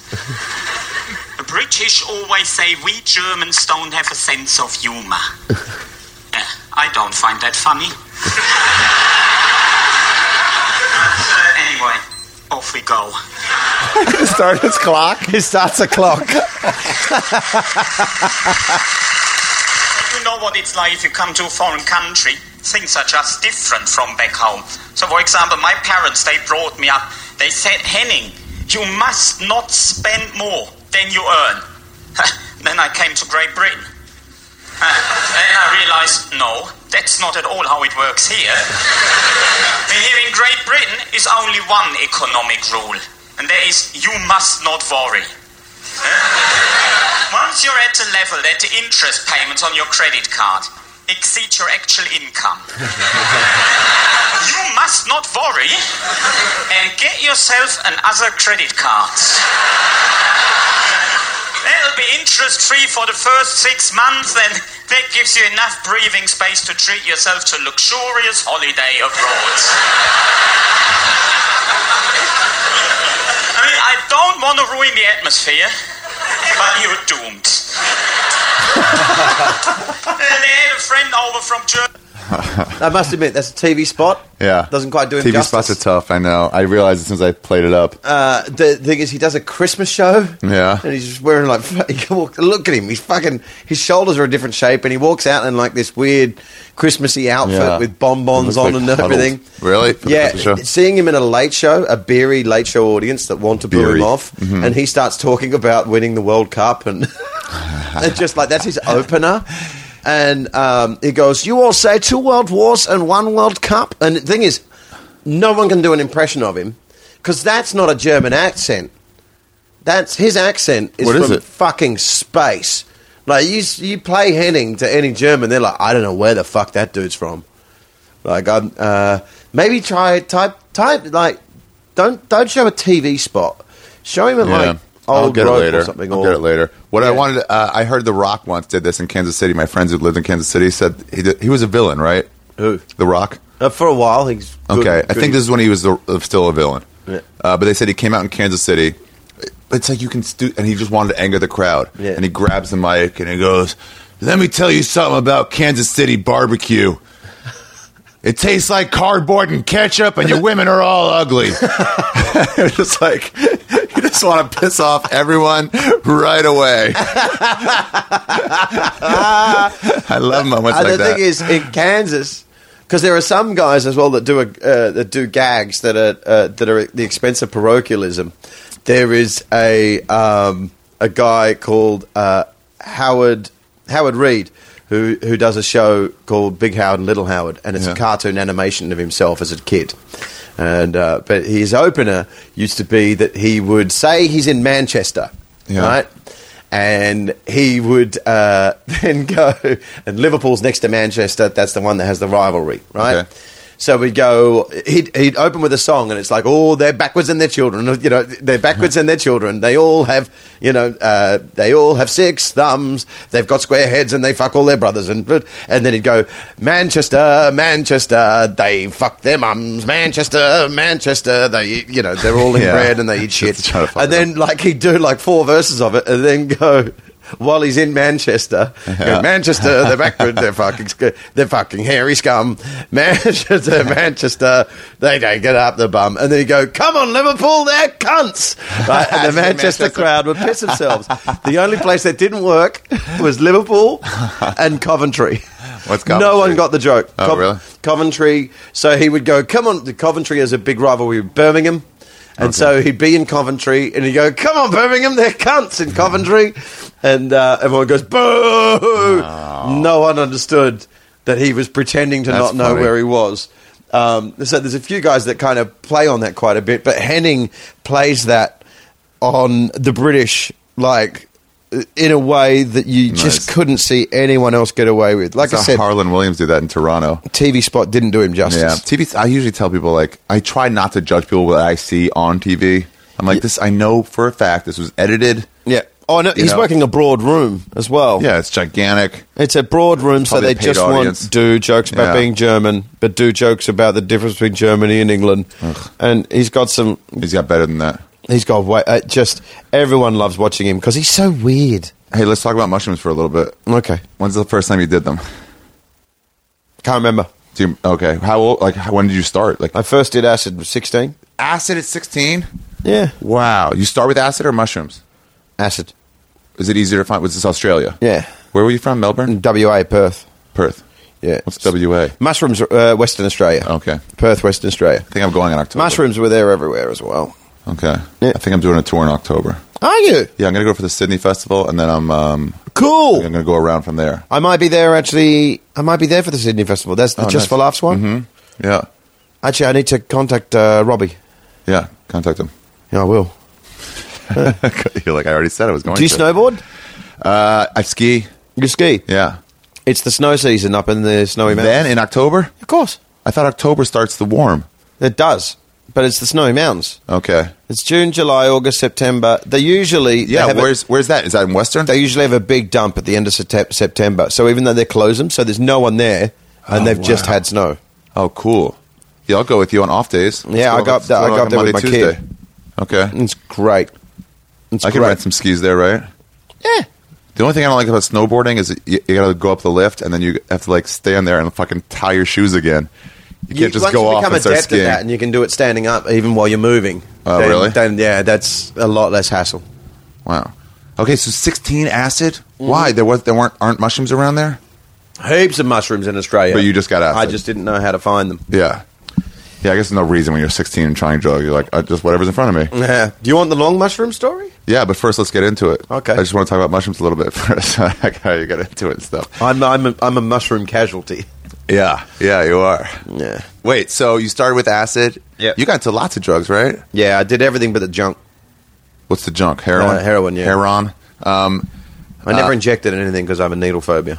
yeah. I've just gotten over them. I've had to take enough STD tests, and I'm like, I got to deal with this. I have sex with enough dangerous women. I got to get over my fear of needles. Oh, really? Yeah. So I can get tested. Wait. So you took acid. How was that at 16? well, you know what? Maybe if you stop referring to women as, as sluts, you will stop attracting them. I fucking find that hilarious whenever I meet a comic whose act is like, and this fucking bitch did this. And I this don't do fucking-" that, do I? You don't do that, I guess. I, do, I do have a mate. Uh, do you know Bill Dawes? Uh-huh. And uh, we were in Chicago. I'm sure he won't mind me saying this because it turned out he goes, this fucking woman that's around is fuck. This woman that I'm meeting, she's fucking crazy. And I went, well, no shit. And he goes, what do you mean? And I said, well, your act is like fucking women this, Yeah, you women attract that. crazy. And they're going, no, independent woman with a career and a job is going to fucking jump on yeah. your dick. You're a self you're a self fulfilling prophecy. Also, those women You say like that dick women are jumpers. like this, then you're going to attract women that are like that. Oh yeah. Did you see that Jodi Arias trial? Did you learn about that at all? No. Girl stabbed her boyfriend like thirty times, and then claimed it was intruders, and claimed she didn't remember it, and then claimed self defense. is that the Paralympian that shot his Um, No, missus no, through no, the door? no, no, no, different one. Yeah, what do you think of that? Pisterius? Mysterious, yeah. That's a pretty cool story. I don't know enough about it, I Uh, but knew that. It seemed like he must have. it came up on at purpose. Setlist, and I thought it was Pe- Petraeus, so you just did a different. and it's uh, and someone whispered Blade Runner, and so I thought it was a character missing from Blade Runner. So I talked about Blade Runner for five minutes until eventually Provenza came up and goes, "No, no, no, that's the Petraeus is the." i- And the thing is, the crowd cracks up as I went, "Oh, that cunt!" I And saw then- Neil Hamburger there. That's where I saw him. He was in the backstage. It was set list. Yeah. But he went on and he couldn't think of something for one of the, the five topics. And he, he just starts doing more. After like two or three, starts attacking the show itself. And he starts going, well, these comics work hard developing material. and then these shows make you talk about stupid, moronic topics. It's dumb and it attacks the idea of stand up. he starts doing that more and more. It's pretty great. I love. uh, No, I won't talk about that. I talked to him about his process. Yeah, I do bad impressions. And like I said, that there's a logic there, and he goes, "Of course there is." And it's like, but you kind of have to understand the rules he's breaking. Yeah. because he wasn't old enough to tour, because he looked too young before to pull off being the comb over. Neil Hamburger, Yeah, the old lounge singer. the old lounge guy. But now he's old enough that he can do it. You know, he's from Australia. no. He's born in Darwin. Where was he raised? Uh, He doesn't have an accent, does he anymore? Or does no, he? not at all. But his Okay. missus is from. That was the weird thing uh, to bump into him in Perth. And he's like, "I'm here all the time. My wife's from Perth." Wow. and uh, yeah, so I was. I'm Yeah. almost probably giving more information because he's a very elusive man, isn't he? I guess so. I mean, no one really knows anything about him. Yeah. I gotta talk to Kylie and get all those fucking dates He, done. you know, I know people want to speak to him on podcasts, and he's like, "No way." no. Have you ever heard the? Uh, I even Gilbert asked him to Gottfried? send out a tweet for my album, and I went, "This probably isn't in character." And he went, "Not really, Yeah. no." He goes, "Uh, "But you send me something, I'll retweet it." But Yeah, yeah, yeah. No, he can't really say. But this is it's great very comedy. He would funny. have to be like this shit. I heard this shit album. What's the name of your album? So we don't forget. oh, Oh. uh, Brendan Burns pompously lectures Americans. Benedict Burns pompously lectures Americans. Where'd you tape it? Oh, Uh, Sh- Lakeshore Theatre in Chicago in I've heard that 2009. pla- I've heard Yeah. that place is cool. 2009. yeah, it's Stand Up Records. it's just out now. Yeah. I've had a lot to do, Ari. It's been four years. Uh, well, All right. that's not me. Wait, why'd you wait? Stand up just did. I don't know. Dan? I think Stand Up did. Stand Up Records what it did, yeah. He, why did he wait on it? I don't know. Not that I mean, jokes I don't think I aren't, was like, out of here date. enough. Uh, I don't think I was here enough. Yeah. Uh, I think he had it on the back burner for quite a while. He ta- he likes to take his time as well because his his edit is fantastic. Yeah, he's Uh, great at. it. everyone that uh, puts an album out with him when Yeah. they get the finished product. I- I just I've never heard a bad word. No, he's great. And he's Ever. cool. He likes doing dr- um, uh, those pot breath strips too. I gave him one of those in, in Austin once, Oh yeah, and I was like trying. I like to dose people the correct way. I'm not into like giving people too Fucking much people drugs. up, yeah. yeah, it's stupid. But um, like it's gonna be a tough trip. Let's get through even where you want, you know. Yeah. Um, so I tried it with him. Like, when's the last time you ate? And I'm looking at his gigantic body, and I'm trying to judge. Like, I wonder how much weight. Well, plays you're into like this. a chemist with weed. Yeah, and I'm like, I think you should take two thirds of this breath strip. he's a big guy. He's a big guy, and I was like, was that enough? Is that too much? He goes, it was perfect. And I was like, good. oh good. Yeah. Yeah, you don't Just want fuck someone the having whole a way bad home. time on No, I hate people that do that. Like, hee hee hee. it. yeah, well, I, I I don't think anyone would fuck with me. I did. Uh, oh yeah, back to the acid. Yeah. and then I did three microdots on an empty stomach. Three. with Craig Campbell, and he turned into Jesus. And the most explanation I can give, uh, the most I could put it into words, was I started to think that life was on a cycle. Yeah. And that basically you're on your deathbed, and then seconds later you're a newborn baby. Not reincarnation; it's actually you having to do the same shit all over again. Um, but then your memory banks are wiped. And What happened with delusions is delusions. So that's born of imagination. That's an idea, but it somehow goes into the part of your brain the, where memories are kept. Memories and delusions go together. Then yeah. kind of overlap. It, it becomes memory and becomes very, very real for you. And I then thought, fuck, I'm going to commit every single mistake. Like bad trips happen to bad people or people that ba- uh, feel bad about themselves. Right, not bad people. And Yeah, just someone I, at the down time, road. didn't feel like a very good dad. Yeah, I felt like I, uh, you know, wasn't uh, an honest person. Uh, I wasn't honest with myself. I wasn't honest with the person that I was seeing at the time. how old were you then? Ah, fuck.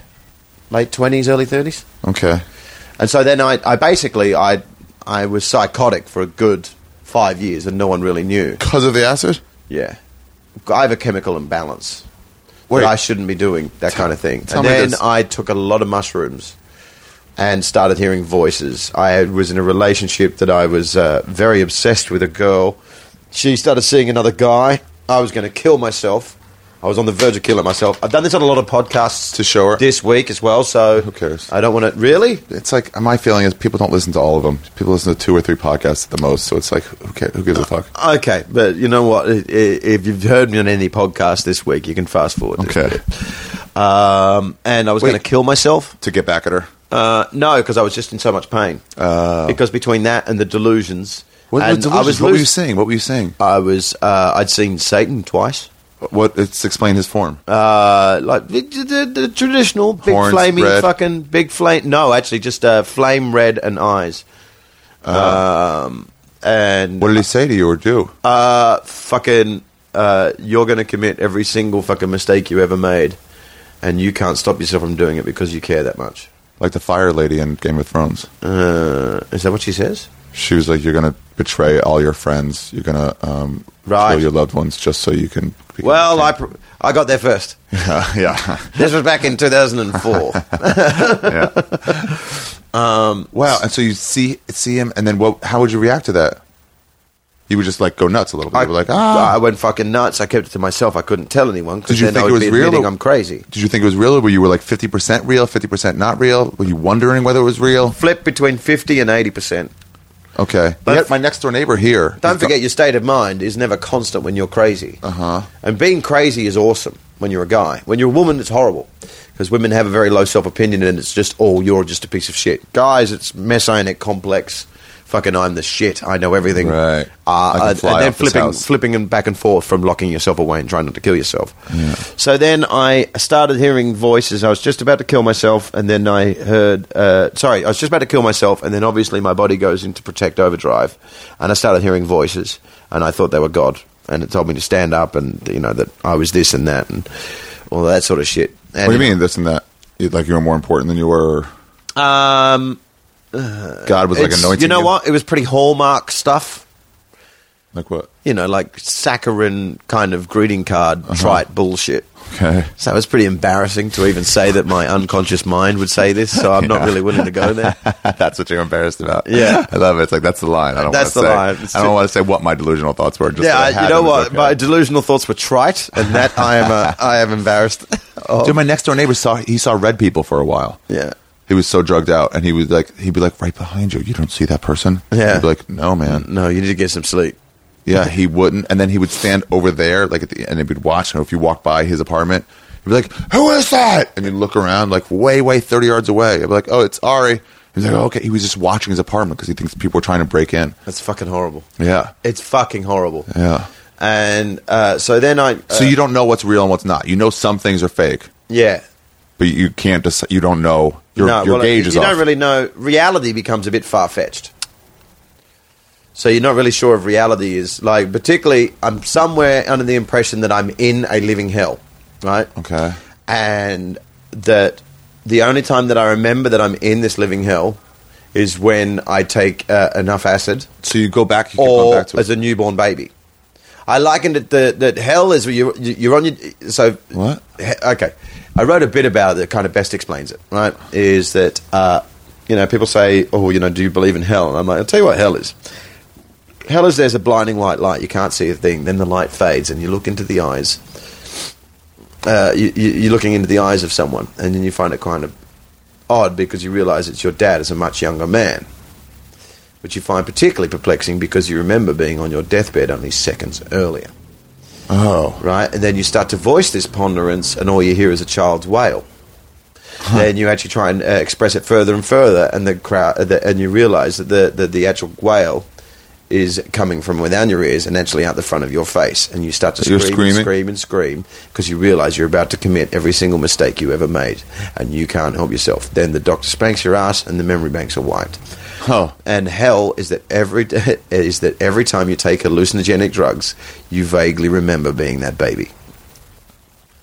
And that's just because you have chemical imbalance. I have some sort of weird chemical imbalance. Is there any and way I to shouldn't know do that acid. ahe- ahead of time? Before Huh? it, like, sometimes people ask me, it's like, "Oh, I heard you shouldn't take mushrooms, as because if you have a chemical, it'll set it off. If you have an imbalance, there's no way to know whether or not you There's have. no that, is fucking there? way of knowing. But also, I did a lot. Okay. And then, uh, you know, there was a one stage when I had them growing out of me, and I started making connections with What growing out of you? like mushrooms, Mushrooms? growing in me. that was the joke. Ben Norris said, "Look at him. He fucking is a mushroom. He's almost got fungus on him." and then um, I then How often were you taking them? uh, Switching back and forth between acid and mushrooms. I still trip to this day, but You do? fortunately, it's during positive. Like I, I had the beginning of mushrooms on my wedding day because I was happy. uh, Wait, wait, wait, wait. I'm sorry. Hold on. It naturally happens, Yeah. or you take them. It just naturally happens. It just naturally happens. Okay. So Because like you get but it's- euphoric. but now it's during particularly calm or happy moments. You know the beginning of mushrooms where the earth starts to breathe and, bri- and colors get brighter. Uh-huh. That happens in my life. oh, really? Uh, Flashbacks. but it's nice now because it used to be when I wasn't really happy where I was and wasn't very happy with what I was doing with my life, and even in fact this th- this Ah. whole thing was an illusion, uh, uh, but uh, like a you know uh, uh, a uh, collective illusion. yeah. You know, it's it's like everyone is going through this because perception, you know, perception as they say is reality, but perception upon proof actually turns out to be delusion. Perception Uh, upon proof. yeah, Okay, no, but you- look, okay, take yourself of a night a conversation, just to have someone video you. Yeah. Then g- write down what you think everyone said. Right, right, and then you'll Then see watch the the difference. video, and it turns Yeah. out it was a completely different evening. Yeah, Neil Tyson says he can't. Uh, he won't be a jurist, a juror member on a on a trial because he doesn't believe in eyewitness testimony. Uh, You just I, think it's it's proven accurate that enough. eyewitness testimony is worth nothing. Yeah, It's been uh, signed, you know, clinically proven. yeah, or not. Got to be worth something. Which Uh, is very little. You know what? Of a whole bunch Less. of people, Yeah. But then there can be one really convincing guy. Well, they do sketch artists, and they ask everyone to sketch the same, like you know, say the same thing, and the, the sketches are way, way different. Yeah. You know, It's 'cause black ego man, gets in the way. White dude, white woman. Yeah, Yeah. yeah. You start putting your own stuff on there. Yeah, of course you do. I love. then when I two people- kicked loads of us. I love when people two people arguing. It's like that's not the way it happened. I clearly remember. It's like no, you just think you remember. No, you didn't. You're trusting your mind to be correct, and it's not all Yeah. the time. So you start you you you have these flashbacks when you hit moments of like euphoria. Yeah. Okay. No, or moments of calm. What do you mean calm? Like what? Uh, like if I go to Uluru, which is Ayers Rock, which is uh, the world's largest rock, and it's smack bang in the middle of Australia in the desert. like Joshua Tree type stuff. Uh, yeah, I uh, I get a very very real sense of calm, nice. and because also it's a f- it's a place that's been photographed so much, and photographs don't do it justice. Oh, and it, I I can understand why Aboriginals consider it sacred because it gives you a very definite feeling of time and space not being what we think it is because it's a giant pebble. yeah. Also, they're backwards people, so that's another reason why they No, would. you know what? Fucking, I buy into their shit Yeah. way more than I do, uh, you know, fucking the Bible. Yeah, but people in the Bible don't paint their faces white and sit with a fucking didgeridoo Neither do they fucking in know. Sydney Harbor. But they're very close to pantheism. What's In that pantheism? the earth is God. Oh, basically. okay, I You like know? that. that the Earth is God and that they feel connections to That's it. mushroomy. Yeah, they've got they've got same trippy stories, and also I met with a tribal elder guy, and he said, "Oh, you know, you have to understand that you know none of our none of our um, uh, culture is written down; it's passed down from generation to generation. And you see that crack in the rock. That was when a woman was very angry with the rock, and she whipped it. And that oasis, uh, you know, that little uh, waterfall around the other side, that was actually dug by a giant lizard back in the Dreamtime, and all this sort of Really? shit." And he goes, and this isn't written that's down cool. anywhere. It's passed down from generation to generation. I went, well, what you have to take into account is somewhere in your lineage there was a massive fucking bullshit. Yeah, because no giant lizard was around. yeah, and that's actually where I got the inspiration for the So I Suppose show, uh, which is the show with the plant. Uh-huh. Because I walked away going, oh, hang on, that's a bit racist. And I went, hang on, I hold that in the exact same regard that Jesus didn't walk on water. I'm being racist by condescending to his culture Oh, right. you know, by adhering to that because of uh, whatever background and guilt I feel. So then that's where the inspiration for that show came from. However, We, the tribal guy said, "Why have you come here?" And I went, "I came here to get rid of something." Uh, something that's been carrying living over me quite a while, and he goes, "The rock's like that. You give something to it, it gives something back." And sure enough, when I was in the middle of telling him that story, that's when he told me that stuff, and that's where I got the inspiration for the show Oh wow, that really? fulfilled my lifelong dream of winning the Ed- Edinburgh. I like Award. to say it's like it's not about God, but on some sort of st- it's just about the universe. if you open up your mind and you live your life randomly enough, Then you'll see. weird coincidences are going to occur. Statistics say, Doesn't mean it's God though. yeah, I mean, odds say what should happen. Statistics defy them. Eventually, right? There's be outliers. And if you, yeah, and if you live yourself, if you live your life randomly enough, and you open yourself up to the world around you, and whatever you call it, you know, it, Well- some people call it chaos, chaos. Yeah. Other people call it God, but it's your mind is connecting to the world around you, and you are taking in Yeah. you know your perception is you know uh, absorbing you know, eh, Well, infinite data I'll on a compare it to daily this. basis. It's like if you take a poster board and put it on the floor and stand above it and raise your hands above the poster board and have a bunch of um, glitter in your hands and let it all sort of fall. Yeah. Just let- and most of it will fall into the middle of the poster board. And so if, but some of it, like it goes outwards and there'll be little individual pieces of glitter like that's further and further out. And if you just, your whole life was just like, no, this is what glitter is. It's the pile of glitter in the middle. And like it is most of the time, but it can also be these freestanding pieces of glitter that are all the way by himself. Well, You know what I mean? That's what like I- it's it's a very weird. Uh, it's it's it's it's a very s- weird series of coincidences that when I went into rehab. And the first thing they say is pick a higher power, and they're going. But Oh, you know, when we yeah. say God, you can make it mean anything. You can make it mean a rock, and I took that very literally. And I went, use that rock. I'll use Uluru. oh. I'll go to Uluru. I'll have my, you know, spiritual vigil to Uluru. And they said, if you do what we tell you to do, your life's wildest dreams will come true.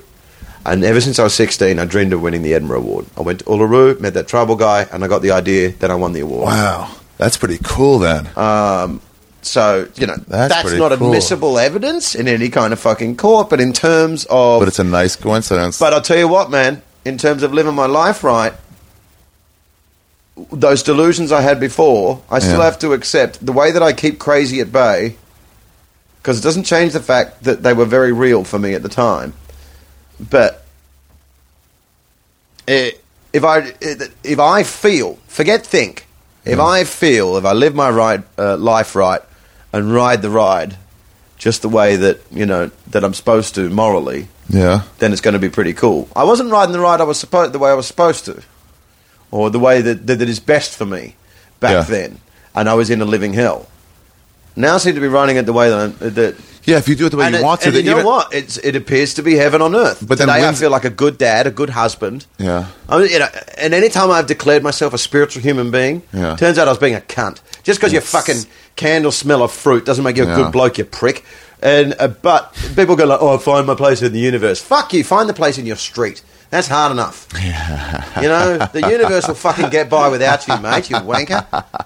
Uh, so if I'm just a good husband, a pretty decent mate, Yeah. you know, Yeah. um, uh, and and and a good dad, and a good uncle to my nephew, who you've met as well, Yeah. that is its own. That has reaped me rewards beyond my. Yeah, it doesn't matter. Wins and losses don't matter if you're going on the path you want, because then it's like, eh, it's behind, but I'm doing what I want to do, so who cares? Yeah, and it's, It's, like if you have a bad game in the NBA. You're like, I'm an NBA basketball player. I'm an NBA. but- Yeah, You it- know? The only time I've ever been miserable in life the is Lakers. Any time an agent or a manager has tried to define my happiness for me. oh, what, what do they do? Well, like when you in Edinburgh, you're Yeah. the number one guy that year. yeah. and and basically everyone wants a piece of you, and you're sitting down with meetings, and it's these meetings going, okay, we, uh, we, we're going to you we're going to turn this show into a television series, and I'm there going, this show was like a plant, Yeah. there was a plant in it. And it was to expose people's racism to themselves. Yeah. you can see it online. It's like there's a, probably the most What's it called? famous clip of me is me versus Probably. heckler, and it's like a couple of million views here, there, and everywhere. Um, and it's me arguing with an Indian woman. But unfortunately, people don't go and watch the whole thing. Is she's a plant? So you, you, oh, right, at the end it shows this plan. You just She tell people comes now out ahead and of time. dances. You tell people now ahead of time. You don't try to fool them at all. on- I'm at not the bothered reveal. anymore. It was years ago. Right, right, right. Oh, okay. You know, It's like not whatever. bothered anymore. It's a plant. And not only that, people, you know, I'm sick of people coming and going, you fucking stuck into that Indian bitch. You're like, just And keep I'm like, watching. you fucking asshole. She comes out and reveals herself. the fact of that the matter she's- is, she says something racist, I say something racist, and then the lighting changes and the audience can see themselves in the mirrors. Nice. um, after a dance number. But uh, where was I? That, that's where that was I Ember going? brought us together. Rachel Rush told me it was like, hey, there's this guy coming to town. You should meet. He has your same sense of humor. Oh, really? Yeah. Oh, but that's how we. That's how you came Uh-huh. along. And then I think I met you at the improv or something. She's like, hey, you should, I should. And I guess you knew me Oh, a little cool. bit. And it was like, you, you know, all you have to do for two people to know it, to meet each other comic wise is if they both like something the other one's done, then they're offset. Oh, then they're all, then, Then they're they're all cool. Good. Yeah. Yeah.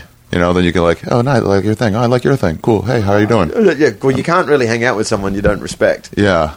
It's impossible. Or, or even- don't even know it all. They're like, well, nice to meet you, but I have no jumping off ground to, to relate Actually, to you. you know what? I take that back. I've never met a comic. The only people you know, you can tell when someone's a thief when they're not funny in real life. If you spend time with someone in the car, and funny is a language, yeah. and even the most mainstream, like shiny suit, shiny floor guy, we would call them in, in Yeah. the UK, shiny floor, shiny suit. Even those guys, like uh, John Bishop, is a mainstream guy, Okay. and people are like, "Fuck John Bishop," and I'm like, "No, John Bishop's funny." Oh, yeah. People always deal with Dane here. I've hung out with John, and Yeah. John is fucking funny. Yeah. And not only that, John, when he was on a bill with like really yeah, heavyweight comics, he Hold his fucking own. always held his own. Yeah.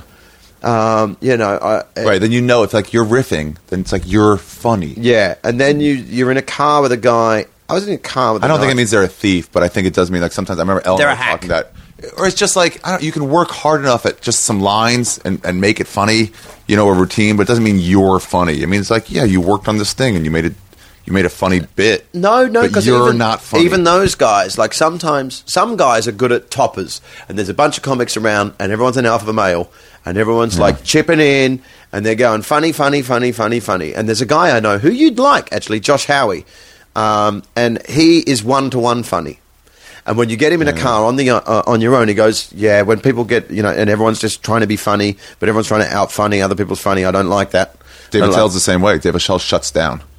who does David Tell. David Tell? Yeah, you, I saw him on Tough Crowd once, and everyone's trying to. It's a, the early version of Chelsea lately, where everyone's trying to jump in at each Oh, other. no, I've and seen say their Tough Crowd, jokes. yeah. yeah, and you just see him like, I'm not going to try. Like you can just tell in his, in his head, he's like, I'm not going to try to yell over anybody or try to There's get a lot my of word in over bickering on Nick that show. DiPaolo. Yeah, a little bit, but then he would have to wait until who was the host of that? Uh, Colin, Colin Quinn. Quinn. He would have to wait until Colin Quinn is like, uh, so Dave, what do you have to say on the subject? Because he's like, I'm not going to try to force my way in. He could just tell But anytime he does, I've seen him crush everyone. when he jumps in. Oh, mate, you see him on the green rooms. Uh-uh. He's I heard hilarious. he's great on the burn. When are we too. going? When are we getting on the front cover of Yawn Monthly? Anyway, back to your show. great show, Yawn Paul. Monthly. He fucking hammered Provenza, and uh, he was great on that. He was great. So maybe he learned how to do it. Maybe he Maybe saw it. maybe it was years later because you're right because they said on the burn they were like he's the best guy. Yeah, he's the fucking. Wait. Mm-hmm. He's the fastest guy as well, and an ec- uh, such an e- economical use of language when cutting the funny. I You know remember- he does a lot. He cha- he- like I see him working on stage. He'll change order of two words, Mm. change it back, change it back again. Like he really tests stuff different ways. Yeah, uh, Doug, and and and, and just To get the gets to most the funny as economical way, fast as he possibly can. Wait, when you went to I wish Ja- I could do that. When you went to the Grand Canyon with with um with Crazy Train, did you uh did you get that trippy sensation too? No, You didn't. uh, when the last time it happened was at my wedding, and also when I went to Uluru with my director Paul Byrne, and he's had uh, uh, mental issues as well. And I said to him, "You tripping a bit?" And he goes, "Yeah, a bit." And I went, "Is it good?" And he went, "Yeah, it is." because when you're having bad trips or uh, when you start taking too many mushrooms and you're not very happy with yourself and where you are in your life, I liken it to in a horror movie when the kids are singing "Ring a Ring a Rosie," and they're like "Ring a Ring a Rosie, a pocket full of purse, Yeah. tissue, tissue." We all fall drown. Die, you're a piece of shit. You're on a loop. Nothing's real. Your son is made up. Oh Yeah. Whoa, that could really fuck with you That was where I was living. all the time. uh, mm, on and off. Okay. And then like uh, Moments of, like, the okay, I'm famous back. I know story myself. that you were always asking me to tell you about Yeah. is when I gave out ten kilos of mushrooms. So this is when you quit. This is when you quit. No, no, no. This before this is well before I quit. I had like about a three year long rock bottom of just where I was fucking nuts. And I- Only in the movies is the rock bottom one moment. Yeah. In real life, it's just like, no, no, I'll stay on bottom for a while. three years I bottomed out. I, I I'm a, I'm a You did tenacious. 10 kilos of Uh, the mushroom uh, legalization of mushroom society in Amsterdam sent me ten kilos. I smuggled them into the Glastonbury Festival, which is like the biggest music festival in Europe. I mean, it's massive. What's 10 kilos? There's I- like we do grams. fifty stages. Ten kilos. Uh, it's a stack uh, taller than me, and I'm five eleven. How'd you smuggle that in? Uh, uh, Filled up a bag? I uh, because I was so bolshy and so deluded at the time that any security guard I came across, I went, "I'm Brendan fucking Burns. Go the way." Really? yeah, Provenza has it on film somewhere. Uh, Wow, that does not work I've now. not seen it yet, and he goes, "Man, you need to get like really well before you see this because it's a tough watch." Because my plan was, uh, it was a vain attempt to prove that God exists, A- and then this is the hallmark fucking trite moment. So please forgive me Okay. uh, listeners and everyone, and I'll try and fucking forgive myself while I say it. So I wanted to prove that lo- uh, God was true love and the true love existed, and I was going to call my girlfriend. And at the time, I was under the impression that as an artist, I was just shitting Rembrandts. Okay. That's You the know- most dangerous thing for an artist. Yeah, To exactly. think everything you do is good. Everything I did, but not only that, everything I did without work, without fucking fine tuning it. That's coke behavior. Yeah, coked up. Yeah, I was To on a think lot I'm of coke, awesome. and I was doing mushrooms as well. So bad fucking mix. And I was going to call her a year to the day that she divulged to me she was seeing someone else, and I was going to read a poem to her, and I was going to forgive her and expect nothing in return, thereby proving that true love existed, and then that's what God is. Yeah, I know. Okay. It get- I, thank you for not punching me in the fucking. Okay. head. Trying It's to hard. figure I it know. out. Good on you. I'm having a hard time not fucking punching myself in the testicles. Yeah. But the thing is, I gave out 10 kilos of mushrooms to the crowd. I took them myself. I got on stage. I forgot everything. Forgot everything. Yeah, and then What, prevents did- what did you were planning on doing? everything I planned on doing. How much did you take? Very little. It didn't take much to get me off it, though, because you- that's so much in my system. Oh. Um, and I was fucking. And then Provenza walks out in the middle of it and goes, Brendan, she's blocked your number. so live on stage in front of fucking hundreds of people on mushrooms. On mushrooms. They're all on mushrooms. And then he goes, she's blocked your number. oh, so you can't even do it. I can't even do it. So it's Ah, like fuck. it's it's the acid on stage, going to school naked, worst moment. And where was this at Edinburgh? Yeah, and no, this was at the Glastonbury Festival. Glastonbury. But still, it's like an important thing. It's it's like a lot of people are there. Yeah. but it was in front of all Oh. my friends. It was so humiliating. That's way worse. The bomb in front of your friends or, or your parents or something is way worse than just strangers. But but not only that, I like then read a poem that I'd written. Then I only spent like five minutes on it, and it's just. And the, I I think Barry Castanola was uh, out the back, and he's with Matt Kirshner, and he goes, and it's really fucking trite, horrible, awful, thirteen-year-old lovesick puppy shit, right? And Yeah. and, uh, and Barry goes, I think Keats wrote this, didn't he? And then Uh-huh. and Kirshner goes, No, I think it's Hallmark. Um, so you know, um, but Oh. I, you know what I, I, I realized in hindsight, what I was desperately trying to do was trying to explain to people that I was in so much pain, uh, and I was trying to reach out to my friends and everyone that I knew. And, and if I just dropped my guard and were honest and went, "Look, I'm in a lot of pain, and I'm going to kill myself," Yeah. uh, they probably would have understood. And then I went into Oh, right. rehab, Uh, But you don't know how to say that. and and the thing is, if you're a Wait, coach, so it just went really badly. it went really badly. Then I wrote a show about it uh, that year in Edinburgh. How did you? Okay. and it was basically about how embarrassing that show was. How did you get off? Which was Like- part two of a trilogy. So What was fucking exactly. This is how fucking much this dragged out. Part one of the Oh, trilogy Jesus. was about the breakup and me arguing with my stage persona. Who was this girl? Part two was uh, it doesn't matter. Just some chick. Um, it was a woman I was engaged to. And How uh, old were you when you got with her? Is that the mother of your kid? No, Okay. no, no, no. She was the she's the woman that I left the mother of my kid for.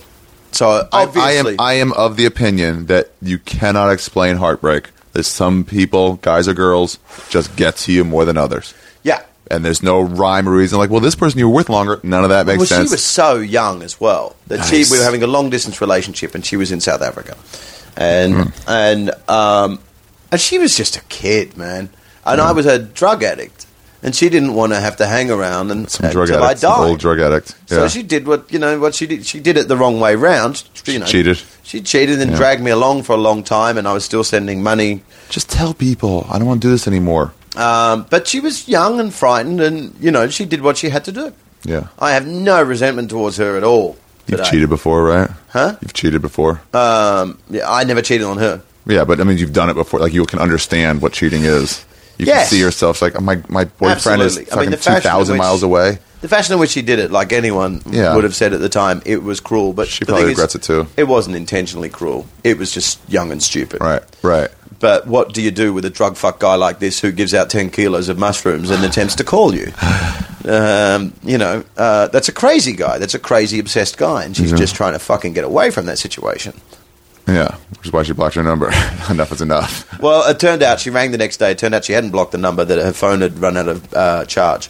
Um, Oh, So I, uh, so I, I, yeah, I wrote a show which was part two of the trilogy, but I was then reliving this story again every night and doing that thing of looking for the magic button. So I'm telling this stuff that's really painful, and I'm going, people are laughing. How come I'm not okay? Part three of the trilogy was me saying, ah, you know what, this trilogy drove me mad, and I went to rehab. And a lot of my friends were like, "Ah, fuck! It seems like you did this on purpose, just so you could get a trilogy," which is, which, quite frankly, is worse. yeah, that's cheesy. Uh, that's fucking. Uh, That's- but when you're a cokehead and you go to rehab and you go, right, I'm a sober guy now, it's just another example of extreme behavior. No one buys into it. Today, everyone Oh, gets yeah, it. all the that's the well problem with sobriety. Early, I had a bit about it on my on my first uh, CD. Is that uh, my only CD? But it, um, is that uh, that they just think? Wait, I've lost my train of thought. They think, you know what? It's the easiest thing in Oh the yeah, world to But think it's you're like- a poster boy I- for right, and sobriety. I'm better, and I'm 100 percent better, and everyone should be like me. It's like you've been off drugs for three weeks. Yeah. what are you talking about? You need to get eight years under your they're belt trying to before I even convince start themselves, listening right? to you. Yeah.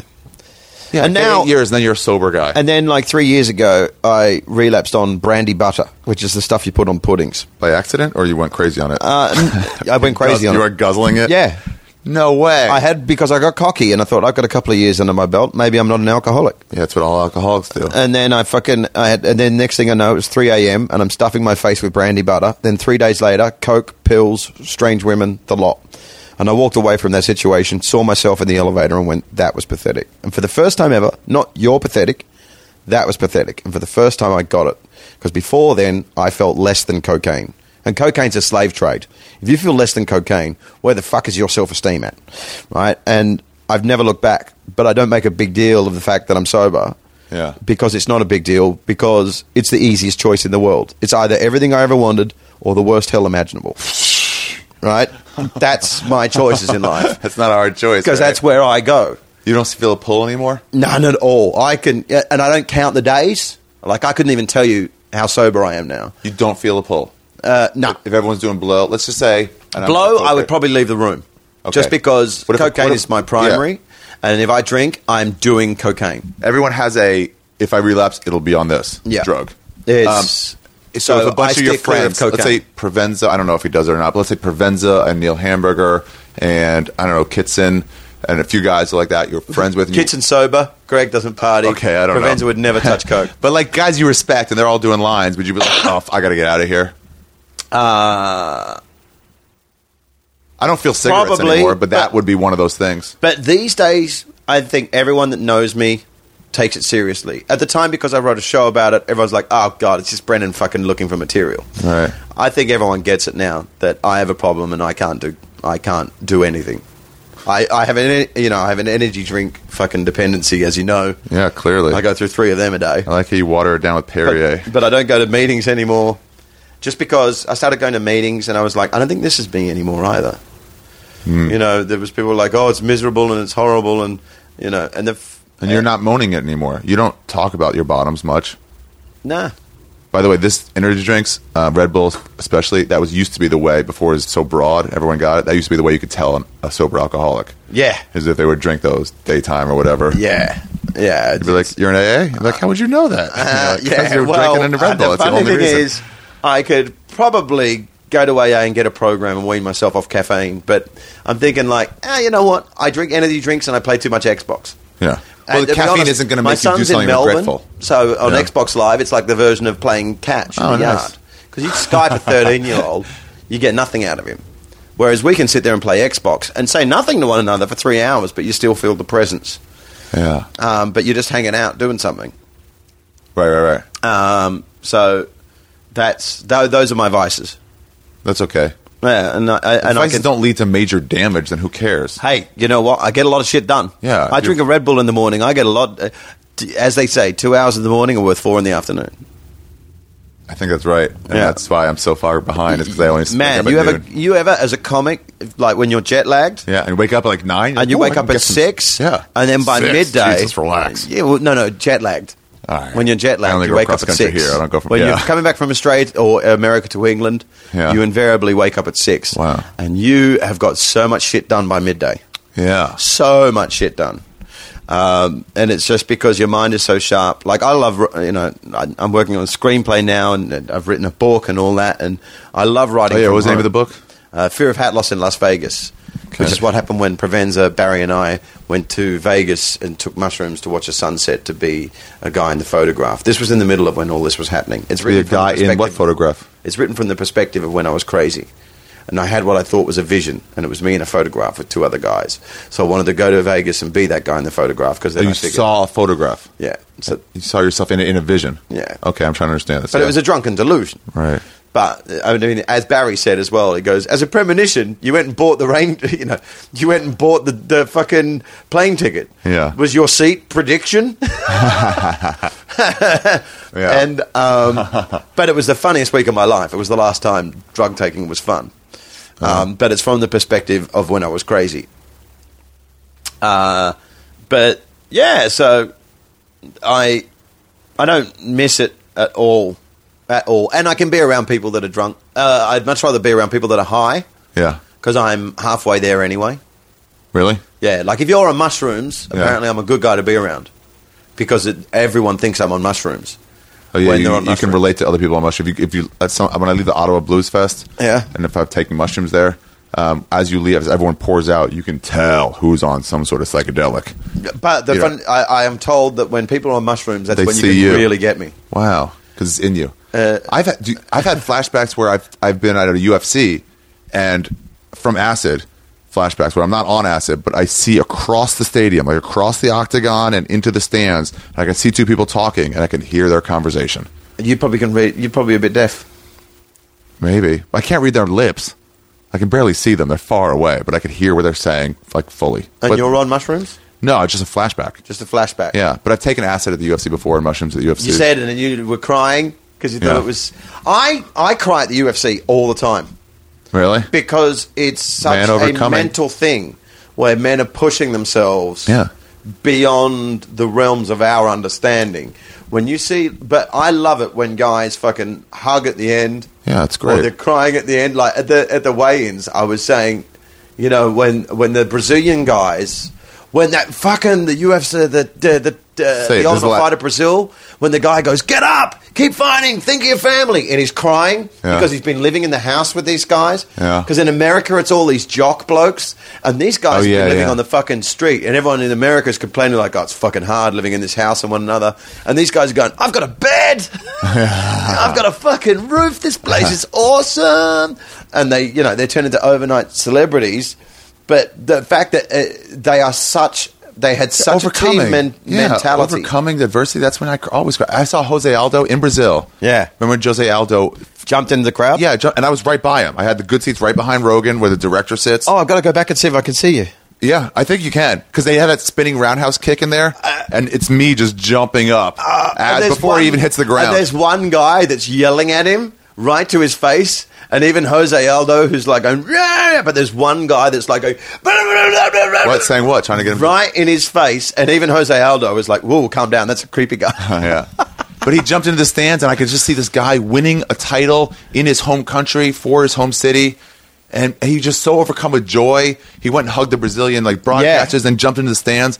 I was bawling. I, the, the UFC I is was the most crying moving so sport much.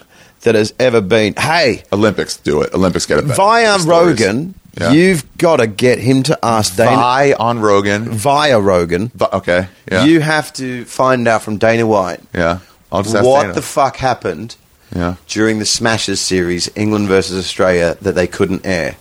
Because he alluded to it in a press interview. He goes, When this show's all done, I'll tell you what happened. Because he said, I had no idea of the rivalry. the Smasher series. The Smashes, which It's is in- Australia versus England. It was shot in Australia, But he didn't realize putting English guys and Australian guys in the same house Yeah. is a bad fucking move.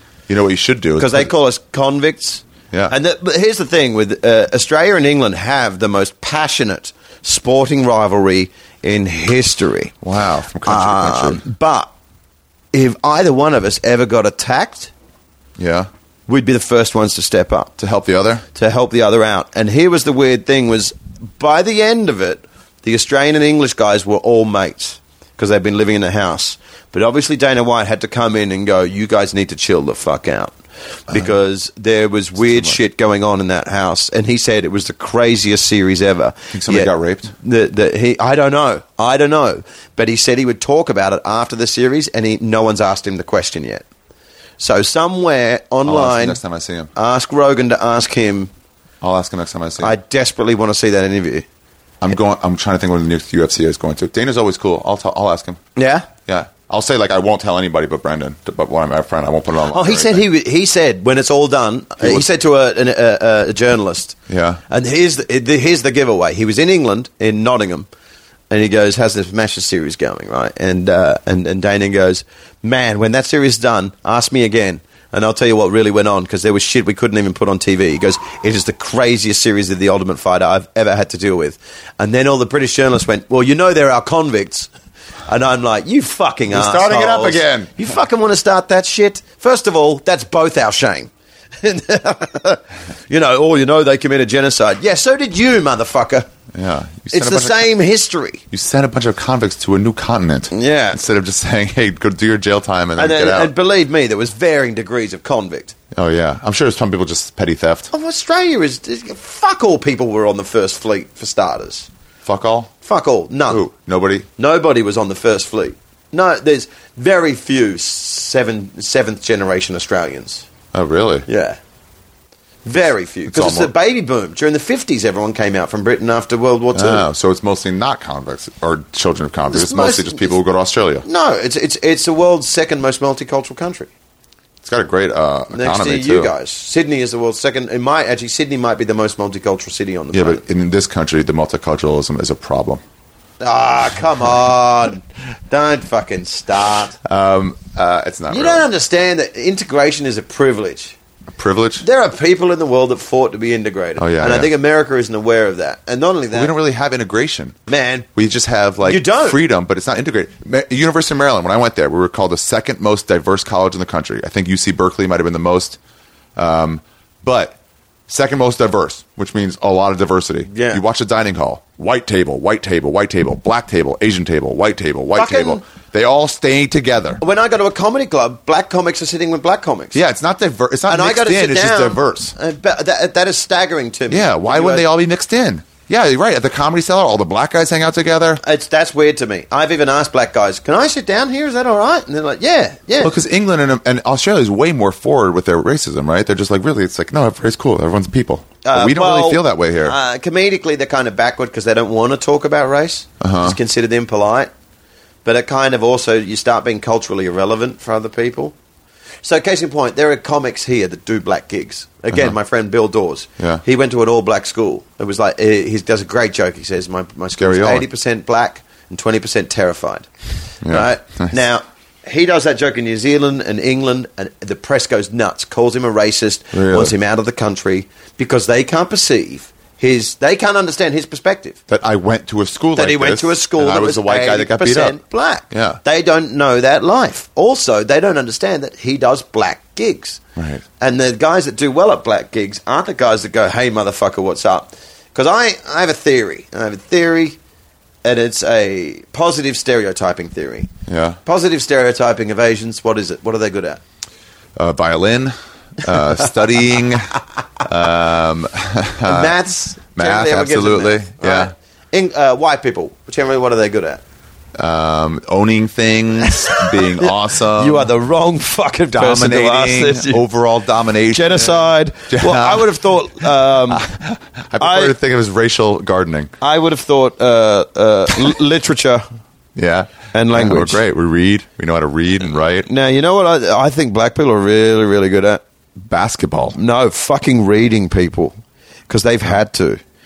You You can't had to be see, fake Like, oh, is this guy coming at me? or in a is he, fucking. like- they're like deer because they've had to be on the lookout for racism for so many fucking years. Yeah. that they are alert and they are physically alert. Like the fact of the matter is, a good black comic is better than breaking, uh, better at breaking down humanity than fucking anyone. They spot the minutia in human behavior that no other comics. know, like and Patrice Mitzi- O'Neill was a genius at Oh, Patrice it. was great. He could like sum up a social situation and see things that no one saw was there. Yeah. Um, and I think it's be- that's the black positive stereotype. I would say is that they read people. Mitzi so if said you're black people were disingenuous better- in front of a black crowd, they're going to fucking eat you alive. Oh yeah. Well, that's what when I started. I started in black rooms when I started because they're the only rooms that would have me. Yeah. I mean, like two years in, and um, buddy, buddy Lewis and, and Kim Whitley would put me up at their show, and I at first you try to be extra black, you'd be like, yeah, man, and shit, and they just saw like, what the fuck are you doing? Yeah. and then you would try to do something else, and then you realize like, oh, just do the comedy you're doing, Yeah. and they'll appreciate it. D- yeah Just I, be who I've you already are. got a head start because they love us because I'm Australian and Crocodile Dundee was massive in the black community. Uh-huh. Uh huh. Oh, i- if I do a black room, you'll always if I tape it, you'll always hear at the back of the room, motherfuckers sound like the Crocodile Man. Really? Oh mate, I can go to really rough black areas. I can walk into Popeyes, and everyone, I'm like a celebrity. Because of that, Uh, yeah, I went to. I, I talked about this on the Chris Titus podcast. they love you. Of uh, I was with Prevenza, and every time I'm here, I go to Popeyes uh, Yeah. south of the ten. yeah. Ooh. It's the most bulletproof building you've ever fucking seen. Daredevil. And I take that. My, I take my kids there Yeah. at, at one a.m. What? Are and I think nothing of it. you trying to have an abortion? No, I fucking kid you not, mate. Because I ocker it up, which is a really Australian word for being really Aussie. Quoting Oh, really? Burn again, sorry. We do black it up here. Uh, yeah. th- No, no, no. So, like, I just, g'day, mate. How the fuck are you? Fucking motherfuckers like the crocodile man. What do you need, mate? Wow. Like, a bloke will walk up invariably, and I just go, let me get you a piece of chicken, mate. There's a thank you, motherfucker. You're the crocodile man. Um, like I took Provenza there, and he goes, "You sure about going there this time of night?" And I'm there going, "I got this. I fucking got this." Black people love Australians. Black I did people not know love that. Australians because black people have a sense of. Uh, I'm quoting a friend of mine, a guy I talking, mentioned I earlier. love this, Uh, I really need a wee too, actually. Should we have a piss break? Sure, but we gotta go through. But yeah. There was a mushroom, sad little mushroom. There was a meadow, ready to cry. There was a sparrow, gray little sparrow. There was an eagle, silent and high. And the Lord said, Laugh, children, laugh. The Lord said, Laugh, children, laugh. The Lord said, Laugh, children, laugh. The Lord said, Laugh, laugh, laugh. And the Lord, He said, I created for you a world of joy from out of the blue. And all that is left to complete the joy, just the laugh of a girl and boy. Yay, yay, yay, yay. And there was a garden, beautiful garden, held in the arms of a world without joy. And then there was laughter, wonderful laughter, for he created a girl and a oh boy. And the Lord said, Oh, laugh, children, laugh. The Lord said, laugh, children, laugh. The Lord said, laugh, children, laugh. The Lord said, laugh, children, laugh. The Lord said, laugh, children, laugh. The Lord said, laugh, children, laugh. The Lord said, laugh, children, laugh. The Lord said, laugh. In your ass. All right, we gotta finish up soon. Yeah. Okay. Cool. Wait, what the fuck were we just saying? Uh, Popeye's chicken. Man, you're good. Black people love us. You're good. Good at remembering stuff. Uh, I'm good at the memories though. Yeah. I just I, get haven't done sidetracked drugs in so fucking- easily. That's what it is. I've only done drugs once in eight years. What was it? No, Oh, twice. I relapsed at my friend's stag do, doing coke, do coke. and then I jonesed for a year, and it was horrible. I hate cokeheads so much. They're Um, so annoying. Uh, it's very pre- like everyone I know Yeah. that used to be a cokehead doesn't really do it anymore because there's no good cocaine left. Uh, right, I've heard that too. It's all Yeah. cut so to shit now. It's it's it's it's shit. Um, but uh, yeah, I used to do coke and pills and mushrooms and all that.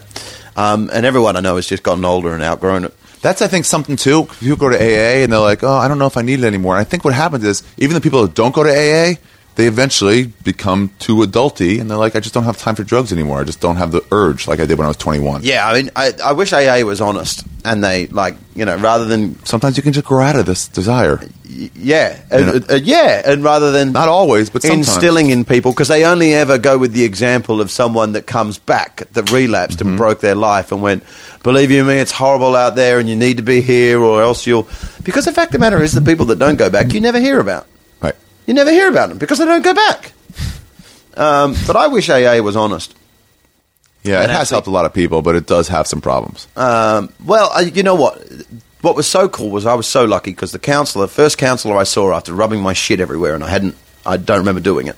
Yeah. And I Rubbing rubbed my your shit, shit- everywhere, and I checked into rehab. Wait, I came to, Is that and a I got my saying? shit. you ru- when you say you rubbed your shit everywhere, is that an is that an Australian saying or is No, that- no, no. I genuinely, there's no euphemism here. No. You took fecal matter. I took fecal matter out of my ass and got creative. and what'd you do with it? Uh, it was all over the bed. I think I'd like tried to write something as well. Uh, the joke I used to do was that's when I knew I'd fully gone insane because my name was misspelt. Why don't you put it with an O at the Fuck end? Brandon. Fuck you, Brandon. and I was so in. Brandon? Uh, I talked about this on the green rooms. I was so in denial at the time that I actually checked around my house to see if any windows were open, in case see if somebody some dug broken in. inside. Some burglar had broken in, dug inside my ass, and got creative. uh, so I checked into rehab, and the counselor. Right, I said to the, you know, I was full of fucking knowledge. Checked yourself in. Yeah, uh, yeah. Said I need help. My family actually checked me in. Yeah. Okay. I rang my parents. Said I can't deal with this I anymore. can't deal with this. Any, I just I told them what I'd done, and they then rang around. It's amazing how if you just reach out to, to, for help to your loved ones, friends, family, They were just so relieved. They yeah, were so and they're ready willing for to it. help you, right? Well, because everyone knew something was up. Yeah. So it was just thank God he's bottomed. But on You know? any level of anything, if you ask anybody, like, "Hey, I need help. I can't do this on my own. Can you help me?" People Yeah. will help you yeah, Mm, with anything. yeah, yeah, yeah. Like I'm gonna like I need to be locked up or I'm gonna kill myself. Yeah. Wow. And um and I said, Had to you the tried to counsel- commit? Okay, okay, say what Did I you said try to the commit counsel- suicide? Yeah, did you ever try? Uh, couple of times, but there were a couple of times like if I had a gun, Yeah. like thank God there are You gun would've. laws. Mm-hmm. I'd be dead. If, Yeah. we, if if we had guns in England, I'd be dead. The guy who uh, runs that show, the English guy, Scottish guy who runs the show here, late night show. What's Mm. his name?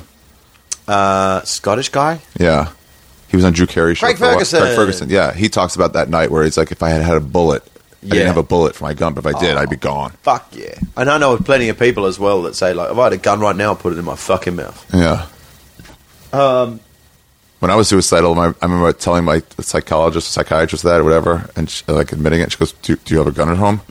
and I was like, "Oh no," but I mean, there's tall buildings around me. At any moment, I could just go. you could just Like, Oh, it go. wouldn't have to be Yeah, done. but flinging off is a It's more of a thing than just more pulling of a a thing, trigger. a split second. Click. Yeah. click. I gotta go up. And none of that, you know, most people because the, the, sad, tra- the s- saddest thing is there's loads of bridges that people jump off in London. Uh-huh. Invariably, they don't die. They go to hospital, like where I used to live in uh, Highgate, down at the hospital near there. Yeah. There's a famous bridge that everyone jumps off. It doesn't and, kill them. And uh, I, I lived above a nurse at work there, and she said the saddest thing is everyone that checks in there afterwards, they survive. They realise that they didn't want to do that. They want to live, and then they die of internal injuries. it's fucking horrible. Uh, My friend, oh, so yeah, the check in. counsellor, Yeah. I say, I know what you're going to do. And he goes, What do you mean? I said, This 12 step thing. He goes, Yeah. I said, It's a brainwashing technique that missionaries used to use to convert people to Christianity. And he goes, And he looks me in the eye and he goes, Yeah. And I went, What? You're not even going to try and lie? And he goes, No. That's what we do. It's medically proven To work. to work that what we're going to do is I'm going to brainwash you. But the thing is, I have no desire to convert you to any s- form of religion. I uh, I am just going to brainwash you so that you can walk into a pub where people are drinking and you don't care. Not only do you not care that you're happy, and he goes, you can either let me do that, Brendan, or you can go back to your house where you rub your shit everywhere this morning. And I was like, all right, I'll do that. But I understand apparently uh, here it's been because the whole point of AA is Yeah. that it's it's supposed to have no religious affiliation. Yeah. But apparently the Quakers have got a hold of it. Well, I mean, yeah. Is that true? I don't know. I don't know. if That's it's true or not. really not supposed to have happened. I did an AA show, a benefit for Radford Hall. It's Right. This AA place that uh, Mick Betancourt puts on, and uh, Russell Brand was there. It was the best I've ever seen him. I've never seen him so funny. He just talked about alcoholism. Oh, he's great. For Thirty minutes, yeah. But um, I was asking them, I was like, so is that true? You can have anything as your higher power, even like a doorknob? And they're like, yeah, even a doorknob. I'm like, but nobody really has, As a doorknob. If you have a doorknob, you're a fucking yeah, idiot. come on. No, you've never met anyone that does it. Man, I could see Quakers getting it. A lot of people go for uh, a very pragmatic, very realistic something they can see. The sun. A lot Yeah. of people pick the sun. Ocean, I've heard, because it just never stops. Yeah. And uh, basically, it's just all the shit in your head that there's also a part in your brain that's like a trash folder. Yeah. And for some reason, you connect that trash folder with something outside of you. Explain that. Okay, you know the trash folder on your In computer? Uh-huh. And you get all the shit and you put it in it? Yeah. So, psychologically, obviously, there is a part in your brain that is a trash folder that you can dismiss things to. Oh, right. right? And but no one, if you were to say it's my trash folder, you'll still keep it in your head. Psychologically, you'll still have it in your head because you know the trash folder's in your head. So what you have to do is pretend that the trash folder Yeah. is like in the sun or something like that, so that when you get rid of it, you're not preoccupied with it. Oh. Got me? Yeah. That makes sense. Yeah. So it's uh, it's cognitive therapy, you know. If they stopped being so fucking magical about it and they actually started being a bit honest about what they do, Yeah. then I think a lot more pragmatists would go along. Yeah. Uh, and and and a lot more atheists would wouldn't fucking have to struggle as much. 'Cause That's not the only problem. that- You have to make it make, make it available for atheists. Like, no, I, I have a problem with higher power. You know, if that's their deal, it's like, well, you don't want to not get help because of that. yeah. But then you know that's why they say you can make it something. You can make it science. Right. You don't I have to believe make in it the science. I fucking believe in Bible. You don't have science. to make it anything magical Science at will all. be here after I'm gone. Science, Science is will be here long real. after you're gone. That's why Science is a I picked good that. one. That's why I Science is took it a good one. literally and picked the rock because it was there before I. s- You know, it'll be here long after I'm gone, Yeah. and it seems to be just you know. Uh, I would pick the smoke monster from Lost. yeah, I would pick uh, Danger Mouse because at least you can see him on telly. I heard that his name is pronounced Danger Mal Five. like it's really supposed to be pronounced that way Why? because that five is written. Uh, the S is written like a five, but he really wanted it to be called Danger Mal Five. No, instead of get Danger fucked. Mouse. That's, what a I've heard. fucking urban myth. Uh, isn't the guy that ma- is da- is the guy that wrote about Danger Mouse English? Oh. I don't know anything about him. He wears the fucking s- mouse head, right? Is that not Danger Mouse? Am I thinking of a different person? You think of Frank Soundbottom? No, who's the DJ that wears a mouse head? No, Danger Mouse is a cartoon. Oh, that's Dead Mouse. That's who I was thinking. Yeah. You're like, what do you mean? This Who is met- why. You, who this is met why the cartoon. What are this is why you talking can take mushrooms with me about? Yeah. because uh, you know what? A lot of the time, Yeah. people are just on the other end of this.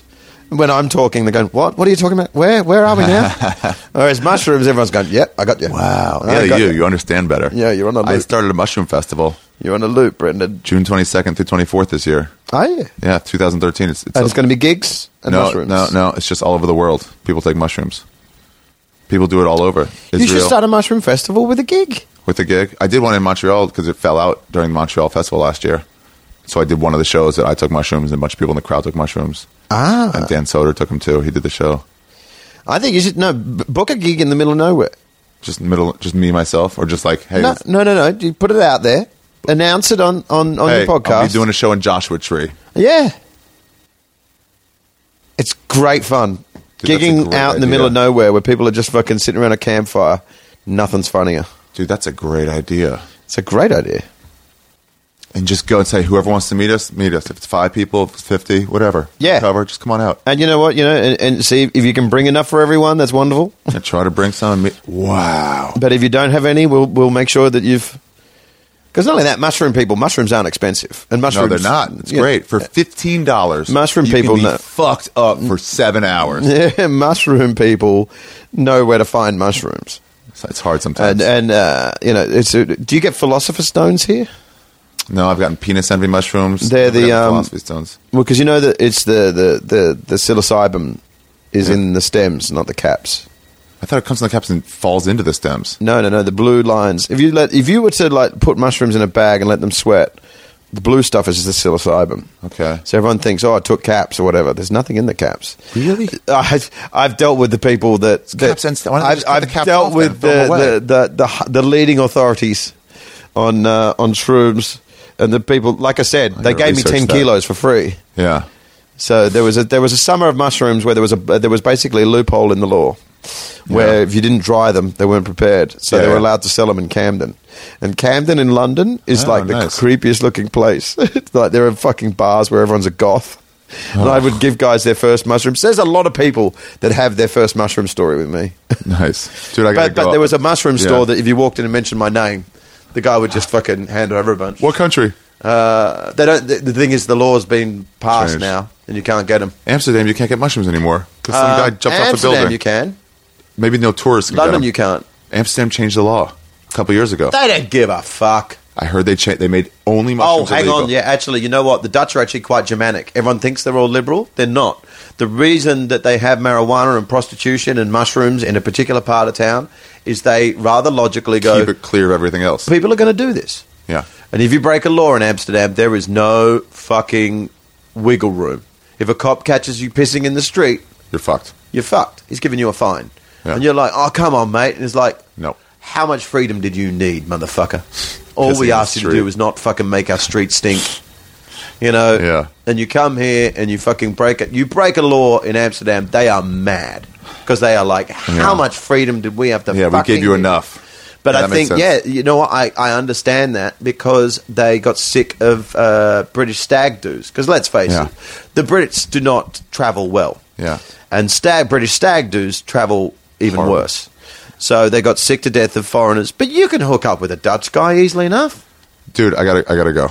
Okay. I'm sorry, but let's say your, twi- your Twitter handle and stuff so people can find you. Oh, the album's out. Stand Up Records and on uh, US iTunes. It's on Stand Up Brendan Records, on Burns, iTunes. Yeah, Brendan Burns pompously lectures Americans. My Twitter is Brendan Burns. My Facebook B R E N D D O N. D O N B U R N S. Yeah, I've only just got my real name. Oh, really? yeah, Someone everyone said, "Who the fuck's got your real name?" And I went, "I think it's me, but I forgot the password." and everyone's like, "Dude, you're not on telly.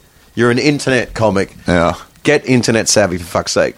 So in the space of yeah, it's, I've only had it for 3 I'll months. put a link to all of it on, on my website, Thank you, ariathegreat.com. So anyone who listens to this, go there. You can find Brendan's uh, Twitter address and uh, Oh, link when's to this the go out? iTunes. Uh, I have to decide when I'm going to put it out. I don't know. Oh, well, if it goes out before Thursday, No, I I'm won't in- do that. Ah, I got Definitely him to won't do say that. no at the end. Absolutely no, no, it's not going to. No, Well, I do them Brendan, every no. Mondays. I put them out. What are we at now? Now it's Thursday. No, I already have one for No, this week. no, Brendan, no. Yeah, I'm, I, I'm trying to stockpile before I leave. Okay, just I, I, I wanted to do the podcast route, and I was saying if anyone fancied me, I'd be available to do it, but I will have gone by the time. No, I'm no, good. To you. If anyone in England, fucking six years from now, hears this, get him on a podcast. um, all right, thanks, Brandon. Thank you, man. That was fun. Yeah, yeah, you're a cool guy. Oh, you too, sweetie. follow her down to a bridge by a fountain where rocking horse people eat marshmallow pies. Everyone smiles as you drift past the flowers that grow so incredibly high. Newspaper taxis appear on the shore, waiting to take you away. Climb in the back with your head in the clouds, and you go!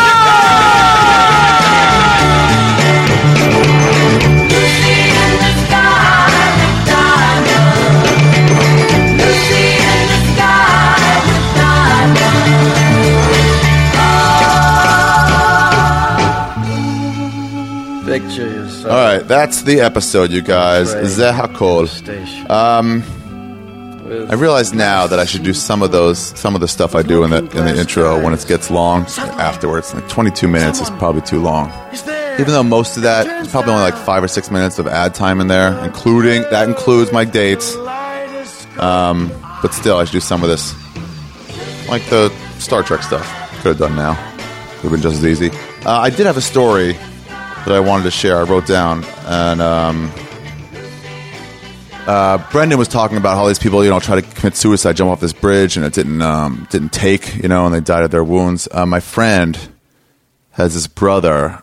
Um, my friend takes He's the one guy I know that's been on antidepressants for longer than anybody. I think since he was like 15 or 16, um, he's been on them steadily. And I asked him once, like, why when I was getting on them, I asked him why you, you're on them and how long you've been on them, and uh, he told me, and it was you know going on almost 20 years. Uh, and I was like, why don't you get off them? And he goes, I don't want to end up like my brother did. I was like, "What happened to your brother?" And this is what happened to his brother.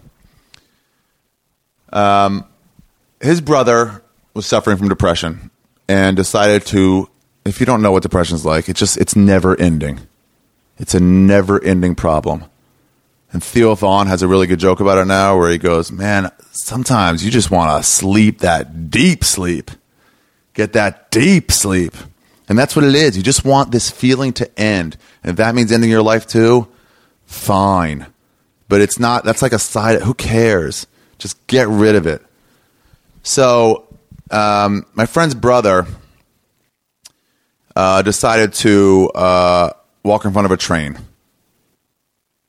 It's a good way to do it. I'm always interested in the way people decide to commit suicide. Stepping in front of a moving train is a, it's a solid way to do it.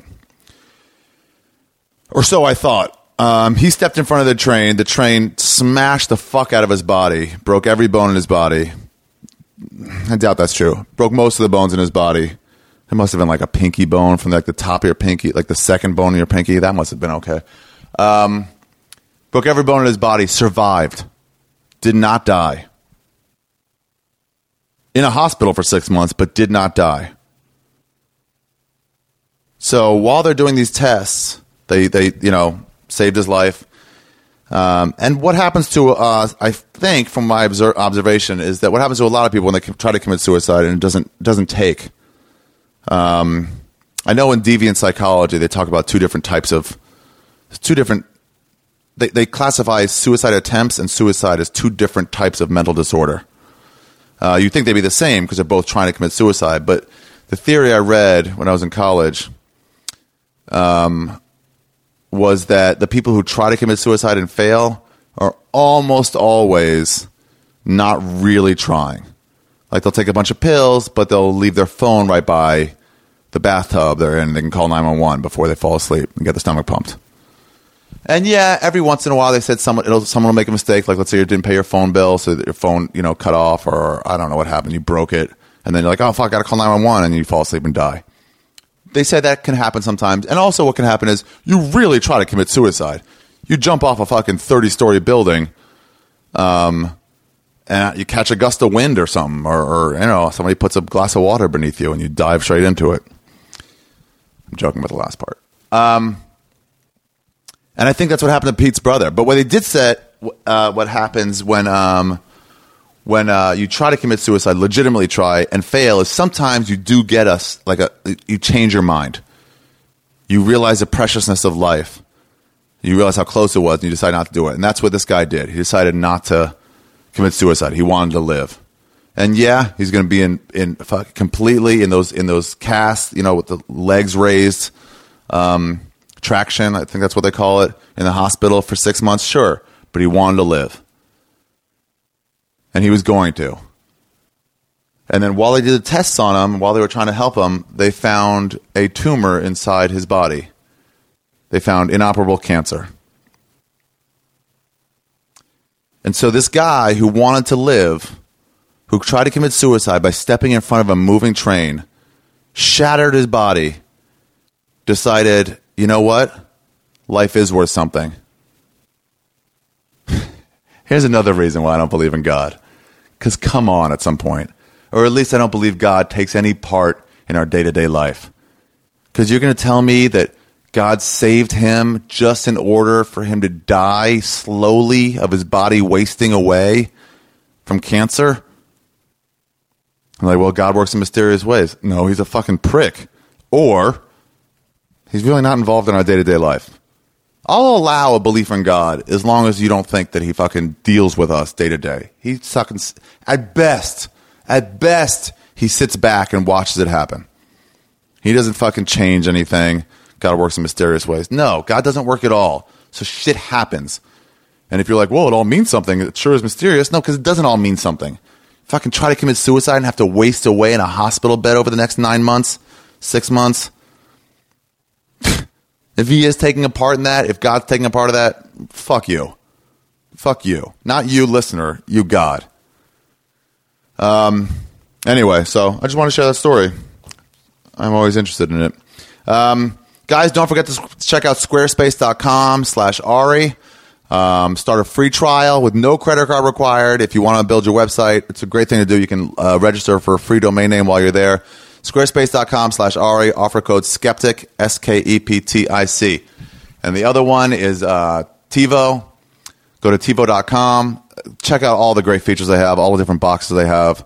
Uh, you got to get TiVo. If you don't have it, you're living in the past. Uh, really, seven or eight years ago, you should have gotten it. But by now, it's like, stop it.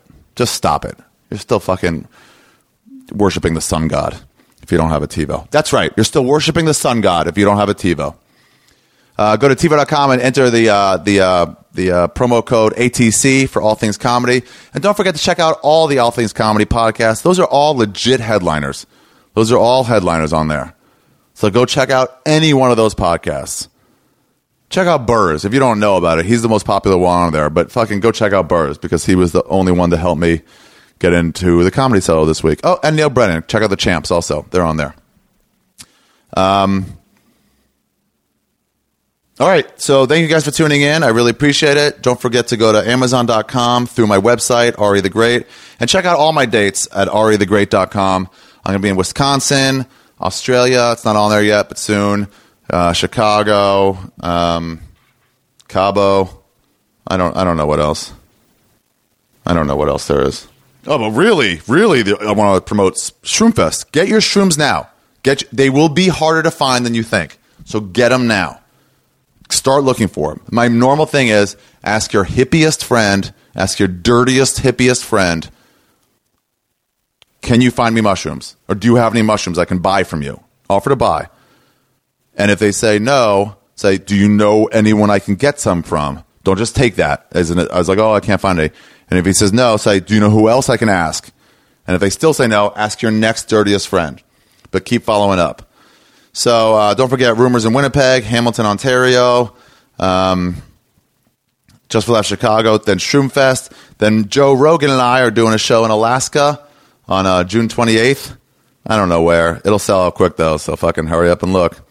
Um, July I'm home. Then I got Crackers in in uh, Indianapolis, maybe San Fran, uh, Nashville. I don't know. Check on Madison, fucking Calgary, Foxwoods. Jesus, I got a full schedule. Cabo. Oh, there's Cobbs with Diaz. That's not till October. And then Sydney. Man. And then Cap City in Austin. All right, you guys. So check out all my dates. Uh, click on my Amazon link through my podcast, through my, um, through my, bleh, through my website. Um, yeah, go to the Am- if you do your Amazon shopping, just please do me a favor, help out the show. Go to arithegreat.com first. There's an Amazon link. Click on the Amazon link, and that takes you into Amazon. So it's just one extra button, just one extra button. And then if you do all your Amazon shopping, they give me a percentage on their end back, so like five or six percent. So if you buy like a thousand bucks worth of stuff, like I'll I'll get fifty or sixty dollars and that that'll really add up. That's what's helping me, you know, work on my stand up here in New York. You guys, so thank you very much for supporting. Don't forget about Shroomfest. Don't forget about this is not happening storyteller shows that are happening um, online at Comedy Central Digital starting June fourth and going on every week. It's also going to happen on SiriusXM and Comedy Central's um, on their Sirius channel and also on their whatever. Uh, I'm in the cellar now, so fucking call over there and see when I'm on. Um, and the stand, as always. And thank you guys very much for tuning in. I really appreciate it. Uh, some good ones coming up. I'm thinking, oh, next week it'll be Stevie Ryan. That's what it'll be. We did a podcast. I saved it for a year to fucking promote her show. So her show starts this week. So um, I'll have this in between episode one and two of her show. Uh, yeah, it's just this. It'll be, the, well, you'll see it. It'll be a fun one. I love Stevie. All right, you guys. I'll talk to you later. Episode 116. Sit down and shut up with Brendan Burns over and out. Oh, and I almost forgot that um that uh, I got my, my my online store is starting up again. J.R. Steiner uh, who's doing Brody's uh, merch and, and Diaz's merch uh, and a few other people, but he's going to be doing my shipping for me. And he's building a new uh, online store, and it should be ready this week, I think. If not this week, next week. But uh, you can go there. You can get my 2013 tour shirt, uh, and it's got the answer code. It's got the cheat code on there, so it shows you all the individual um, uh, sketchings I guess that are on the shirt. There's like there's like 25 different little pictures on the shirt, and so it tells you what each one is representative of. And it's got uh, my my CD, Revenge for the Holocaust, my first CD from last year that went number one on iTunes for a week. Idiot. Uh, but that's the one with the picture of the the Jew spider, me as the Jew spider on a spider web, hunting down the Hitler fly. One of the greatest covers of any CD of all time. I'm not just patting my own back. That's Kevin Christie. He wrote that. He drew that. Um, and I fucking love it. I fucking love it. A Jew spider hunting a Hitler fly. It's called Revenge for the Holocaust. So um, it, there'll be a link on my website uh, on merch that you can find that. But hopefully, I think maybe Wednesday. He said it'll be it'll be up. If not, then the following week. Um, so yeah, grab a T-shirt, grab a CD. Um, uh, there's still some 2012 shirts left, but only like in smalls, only for girls or small boys. Um, and then I think we're gonna have a Skeptic Tank sh- shirt up soon. So I guess check back. They'll, it'll be on there, like the coming soon one. This girl Monica Ikabtor, I forget her how to say her name, but uh, she made a cool Skeptic Tank shirt that I'm gonna start using. Um, and stickers. We have stickers that are gonna be part of it too. I think he said he's giving away free with the with like a shipment. If you get a shipment, it's um, this guy. I gotta find out his name, but he made a really cool gummy Jew picture. you gotta see it. They're so fucking cool. Um, Steiner, put a picture of put a picture of the gummy Jew that you're gonna put on there. Oh man, that guy made a good one. It looks all 3D and fucking rad. Um, uh, yeah. All right, you guys.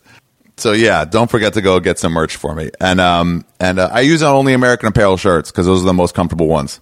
I pay a dollar extra per shirt, which means I lose a dollar per shirt because I'm not going to price them at twenty one dollars. Um, so that you guys get comfortable shirts because those Gildan shirts are fucking pieces of shit. They're itchy and they fucking horrible. Um, and they fit weird too. Anyway, so that's it. So uh, just go to my website. And every week, by the way, that I do this, I have uh, extra features and all the um, songs and stuff. Who who sang them? The, all the links are in there. The people's Twitter links um, from the podcast. You can just go to the site, find extra details from them. Um, yeah, it's a quick like you can look at it along while you're watching it. Um, and it'll tell you that's that song. I'll tell you now that it's from the Gila Monster. Um, that song that was when Brendan and I were going to the bathroom. Um, I know it wasn't about mushrooms, but man, it sounded like it was about mushrooms. The little mushroom, it says little mushroom, and then it just makes the children laugh, children laugh. It makes them all do that. And the birds go so high. Man, that's, that's about mushrooms. Go listen to that song again. That's a mushroom song. Um, it was from like some movie in the 60s. All right. Uh, I'll talk to you guys later. Ari Shafir, Skeptic Tank, episode 116. Sit down and shut up with Brendan Burns over and out. Until next week, sayonara and prepare for Shroomfest.